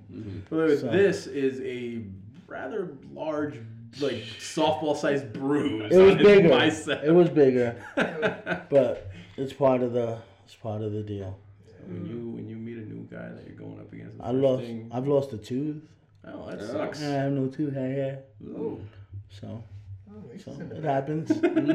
You get, when you get paired up with somebody that you've never wrestled before, you go up to them and go, "Hey, bro, yeah, I go. I "Hey." wrestle with no boots. Watch my feet." No, I, no, I'll, I'll uh, introduce myself. I'm Michael. We're working tonight, and then the boots thing doesn't really affect me unless I want them to stomp on my feet or something. But It is like having a dance partner now. pretty much, Yeah. it is. It's pretty Yeah. much a dance. All right, do you have a question, Maurice? Um, You said you did. Maybe you I don't. think I may have just asked it. I honestly have so many. I could literally just talk forever and ever. But I know people have families and sleep that they need to get to. Right. Uh, but we'll definitely have him back on the show if that's cool. Uh, That's and- fine. Yeah, awesome. Uh, the Kowalski Cup, the uh, winner of this tournament, uh, gets a shot at the uh, top rope promotion championship. Heavyweight championship. Heavyweight Yes. championship. Oh, we, uh, ugh, that's awesome. Well, yeah, good luck, um, everyone. Uh, any last questions for for our guest? Vic, Alright. You good? Yeah, thank you for But I'm down for next time. Yeah, thanks for coming on. It was a Pineapples and pleasure. beans. Pineapple beans. Pineapple good. Positive energy. yeah, yeah, that was, wait, real quick, real quickly. That was a um. We used to go out. We used, we would go to a Chinese buffet. That Around was the like down corner. street- around the corner. On Thursdays. Yeah, and we would watch TNA. So my first time doing doing it, it's one of those like he's the new guy things. They they was telling me he's like, yo, in order to be down with the boys, you gotta eat these pineapples with beans on top of it. and I'm like, yo, you guys are bullshitting me. I'm like, I know it's a hazing thing and all that. They was really at it for probably like a half hour, trying to get me to do it. They was like, and then Mike over here, yeah, I had to do it. Next guy, I had to do it. Westgate, I had to do it. This guy, this dude Brian, um, Dan's par- Dan's old partner Brian, he's like, Brian, didn't you have to do it? Yeah, Brian had no idea what we was talking about. so I was like, I hate you guys. Did it? It was the most awful thing. I, I never had to do it, so I, I was fine with it. I was, I was definitely, I was definitely fine with it. that, that's actually what it was. It was my hazing, but it's actually one of my favorite stories. No, it's, we literally went there every Thursday. That when we walked in, the waiter would hand us the remote so we can put on TNA wrestling. Table was set up and everything just Yes. for us. Damn. Seriously, and he knew what we all drank. Nowhere to lie. Nowhere to lie. One of my questions is gonna be what if you're watching the current stuff now, but we can get to that to the next time because that could that could spawn a whole other conversation. Hey, I'm here. I ain't going nowhere. All right, yeah, let's go for it. What uh, you watching any of the current stuff now? I watch a lot of this stuff now. Um, I don't watch a lot of TNA. Um, just not really into it. They have a lot of good wrestlers there, but I'm just not into the product right now. I watch a lot of Ring of Honor stuff because I know a lot of people that work there, and obviously the network. I'm on Oh, all yeah. the time, Got so I've like right now. like me and my nephew will watch NXT, all that stuff. So, Yeah. like, I don't even know. I've I think I watch more wrestling on the network than anything else. so, I mean, I've watched. There you go. That's a good advertisement. I think I was Yeah, watching. WWE right there. I, I was watching um the other night. I just wanted to watch it one more time. I watched Brett and Shawn Iron Man match. I just put that on there and watched it. So, skip the rest of the pay per views. But it does you can skip right to the beginning of the match, which is Yeah. pretty That's sweet. awesome. That's great. I need to I need to check out the network. more. yeah, it's awesome. I know that Hell in a Cell's coming up, so Yeah, could be a review. Take her. yeah. Yeah, My take a nephew's looking forward to that. Yeah. I actually wa- I watched with my niece a little bit. I showed her a lot of Bayley from NXT. She was a big fan. I showed her all of Bayley's matches. I know. I'm like I know exactly who I'm gonna show you. Yeah. She was all about it. It was great. But uh, good luck this Friday. We'll definitely catch you on uh, down the road. It's been a pleasure. Thank you so much for being on the show. Thank you for having me, guys. It was a pleasure. And uh, That was thank fun. you, thank you to all our listeners. We'll catch you all next week. Wait, wait, we Where can we find email. you, man? Oh, I'm so where, sorry, Where yeah. can we find you? Uh, On social media, like what? Uh, where can- Twitter is uh, wildman underscore Congo. with a K. Yep, with the K, please. Uh, Instagram, same thing. And I think that's about it. Yeah, I don't have no other social media sites that I know of. How can anyone up? Can they reach out to you for bookings, of. appearances? Uh, bookings, uh, we have my uh, the email wildmancongo at gmail, and also um, m m, well excuse me m medina, 010484 at gmail. You can email either one of those for bookings, inquiries, or and things like that. that? Awesome. Uh, Carlberg, where can our listeners find the show? Well, As always, uh, you can email the show at codexprimepodcast at gmail.com, uh, Twitter, Codex Prime Cast, our Facebook page, Codex Prime Podcast, and uh, our Instagram, Codex Prime, at Codex Prime Podcast. Sweet. We're all over man. Our social media manager is all over it. Oh, but thank you, kind listeners. We'll catch you all next week. No, one, Oh. no emails? Uh, we're gonna save those for next week. We only have the one, so we're gonna Alright. let them build up a little bit. Okay. Don't worry, we'll get to a Carberg. All right. it's my favorite part of the show. Ah, so- don't worry, we'll get you next time. Cowboys suck. Just, want, Yeah. just wanted to say that, listeners. Whoa. Go Cowboys. Cowboys do suck. Yeah. So do the Pats. End the show. Later. Nerds. This interview shall never see the light of day. Delete it. Later, nerds. Later. Peace out, everybody. Peace out. Go to hell, Pats.